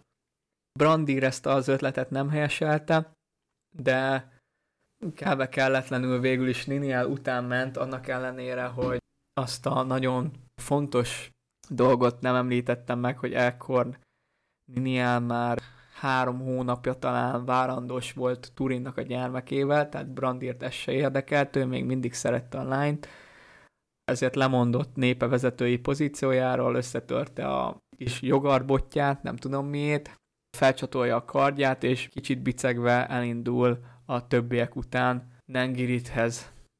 És akkor most visszatérünk Turinhoz és Hunthorhoz, akik azt veszik észre az éjszaka közepén, hogy megindul a sárkány, tüzet lehel, és tényleg beteljesedik Turinnak a sejtés, és megkísérli átugorni a medret, viszont olyan mocskos szagot áraszt, hogy ez, ezt kétszer is elolvastam, hogy biztos legyek benne, hogy Turinék elkezdenek öklendezni és hányni a bűztől. Szerencsétlenségükre ugyan jól lőtték be a helyet, de Glaurun kicsit tőlük feljebb kell kell át, és még látják, és a sárkány fejét, hogy kirajzolódik ott a holdba, meg a lángnyelvek kell körülölelve, és azért följebb kell jutniuk, viszont ahogy Glaurung fönn mozog, ugye egyrészt a bűztől Turin rosszul van, másrészt hát ott megindulnak a kövek egyebek. Turin el is szédül a szaktól, és majdnem bele is veszik a folyóba, de Hunthor megragadja, és ahogy Turin hálát mond ezért a tettért, hogy milyen jó, hogy eljött velük, úgy egy lezuhanó kő fejbe veri Hunthort, aki meghal és beledől a folyóba, és így igazából Turinnak három helyet kell majd döfnie, és megint az van, hogy aki közel kerül hozzá, az, az halálát leli. De sikerül elérnie arra a pontra, ahol Glaurung már ekkor megkezdte az átkerést, és Gurthangot tövig a sárkány hasába mártja, aki erre hatalmas meglepetés és ordítozások közepette már, hogyha egy sárkány tud, nevezzük azt ordítani, de ordítás akar lennivel. Glaurung még megugrik, átmegy másik part, és ki is rántja a kardot Turin kezéből, és ott elkezd tüzet okánni, vergődni, ledönteni a fákat, tehát csinál magának egy ilyen kis tisztást, ahol kilehelheti a lelkét. Turin átker a teglinen, visszamászik, és hát azt látja, hogy a esküdt ellensége halott, legalábbis ő így szemléli, és ezért kigúnyolja Laurungot azokkal a szavakkal, amiket még annó ő mondott rá Nargoton kapujánál, hogy hát valóban szerencsés a találkozás, morgot férge, stb. stb. És megpróbálja visszaszerezni Kurt hangot, hát egy ilyen híres fegyver csak nem hagyhatott a sárkány hasában, de ahogy kirántja a kardot, úgy a sárkány vére megégeti a kezét, plusz Glaurung még kinyitja a szemét, és egy ilyen megint egy ilyen bűbájt bocsát rá, amitől eszméletét veszti Turin, és úgy összeesik, hogy a kard igazából maga alatt lesz. Glaurung haldoklik, Turin pedig eszméletlenül fekszik, és látszatra ő is, ő is halott a sárkány mellett. És ilyen körülmények között indul meg a dombról Niniel, aki az összegyűlt néppel együtt látja a sárkány tombolását, viszont ennek nem tudják az okát. A többiek félnek, de Niniel úgy van vele, hogy ő oda megy és megnézi, hogy most Turin halt meg, vagy a sárkány, hogy mi ennek a nagy robajnak az oka. Brandir odaszegődik mellé, hogy majd ő elvezeti, és Ninile azt hiszi, hogy Brandir Turinhoz vezeti, közben Brandir megpróbálja elmenekíteni, minél távolabb vinni a helytől, és ahogy ez Ninielnek az eszébe jut, így elrohan tőle, és elindul a tisztás felé.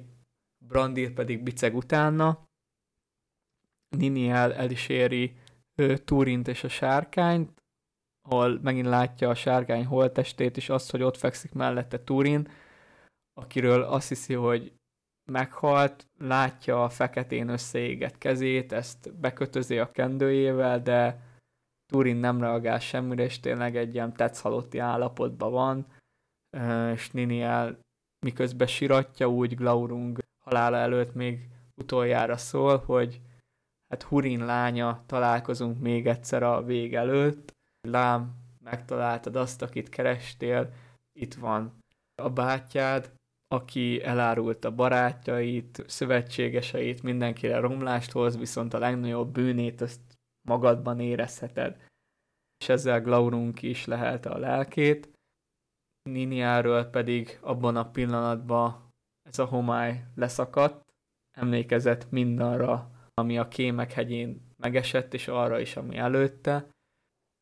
Elborzad ezen, és elbúcsúzik Turintól, ó, te kétszeresen kedvestől, igazából neki jobb, hogy meghalt, és hogy ő is ezt fogja tenni, és oda rohan a kecskeugrató, oda rohan az őzugratóhoz, kecske, miért nem tudom már, én is fáradok. Tehát oda, nem kecske, hanem az őzugratóhoz, ahol leveti magát a teglinbe, hogy majd mossa ki a testét a tengerbe. És innentől pedig Kaeb Nár maradt, vagyis szörnyű végzet ugratója lesz a neve, és senki más nem meri majd ezt megközelíteni, de ez már lényegtelen, ami lényeg, hogy Brandir, a sárkány és Niniel, hát nem is párbeszédét, inkább Glaurung utolsó monológiát végighallgatja, és ezen elszörnyülködik, és hiába futna Niniel után, Niniel tényleg csak kineveti, és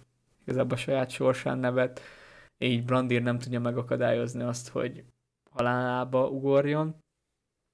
A kezdeti sokból igyekszik fölépülni, és végül is ugye nem szerette Túrint magát, ugye azért, amit a népével tett, plusz, hogy elvette tőle Niniát, aki most már ugye Nienor is, mint ezt megtudtuk, ám bár Volt. volt, igen, ja, igen, igen, volt, ám bár hálával tartozik azért, hogy Turin megmentette Bretilt a sárkány haragjától, és ezért valakinek be kell számolni a tettekről, ezért visszaindul a vízeséshez, és útközben találkozik Dorlasszal, akiről megtudja, hogy elmenekült és cserbe hagyta a barátait, és itt még szemére hány, hogy annó kigúnyolja, Dorlasz mérges lett, hogy jaj, hát ez amúgy elvetemültség volt. Brandi őt kezdi el okolni, hogy ha maradt volna, és beszámol arról, hogy mi, mi történt, és visszamegy a közbe a többiekhez, és elmondja, hogy Glaurunk halott,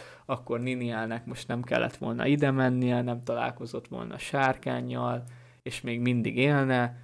Verekedés alakul ki, Dorlasz meg akarja ütni, Brandir előrántja a karját és levágja, majd visszatér a népéhez, ahol közli, hogy hát meghalt a sárkány, és meghalt Turambar is, viszont ez kétszeresen jó hír, mert hogy Turambar Turin volt, Morgot végzetét hordozta magával, és jobb ez így mindenkinek, hogy elesett, meg hogy megölte a sárkányt, és megmentett mindenkit, viszont gyász és bánat, de Niniel is odaveszett, aki amúgy Nienor, és kiderült a sárkány szavaiból, hogy amúgy Turambar Turin, Niniel pedig Nienor, és hogy ketten testvérek voltak, és hogy ez milyen szörnyű, viszont amíg ezt így mondogatja, addig Turin ide támolyog, mert hát ahogy a sárkány meghal, úgy a ez az állam, amit rábocsátott, vagy ideiglenes halál is így megszűnik, és Gurthang elkezdi nyomni az oldalát, fel kell látja, hogy bekötözték a sebeit, viszont ott hagyták, mint hogy halott lenne, ezt nem is értette,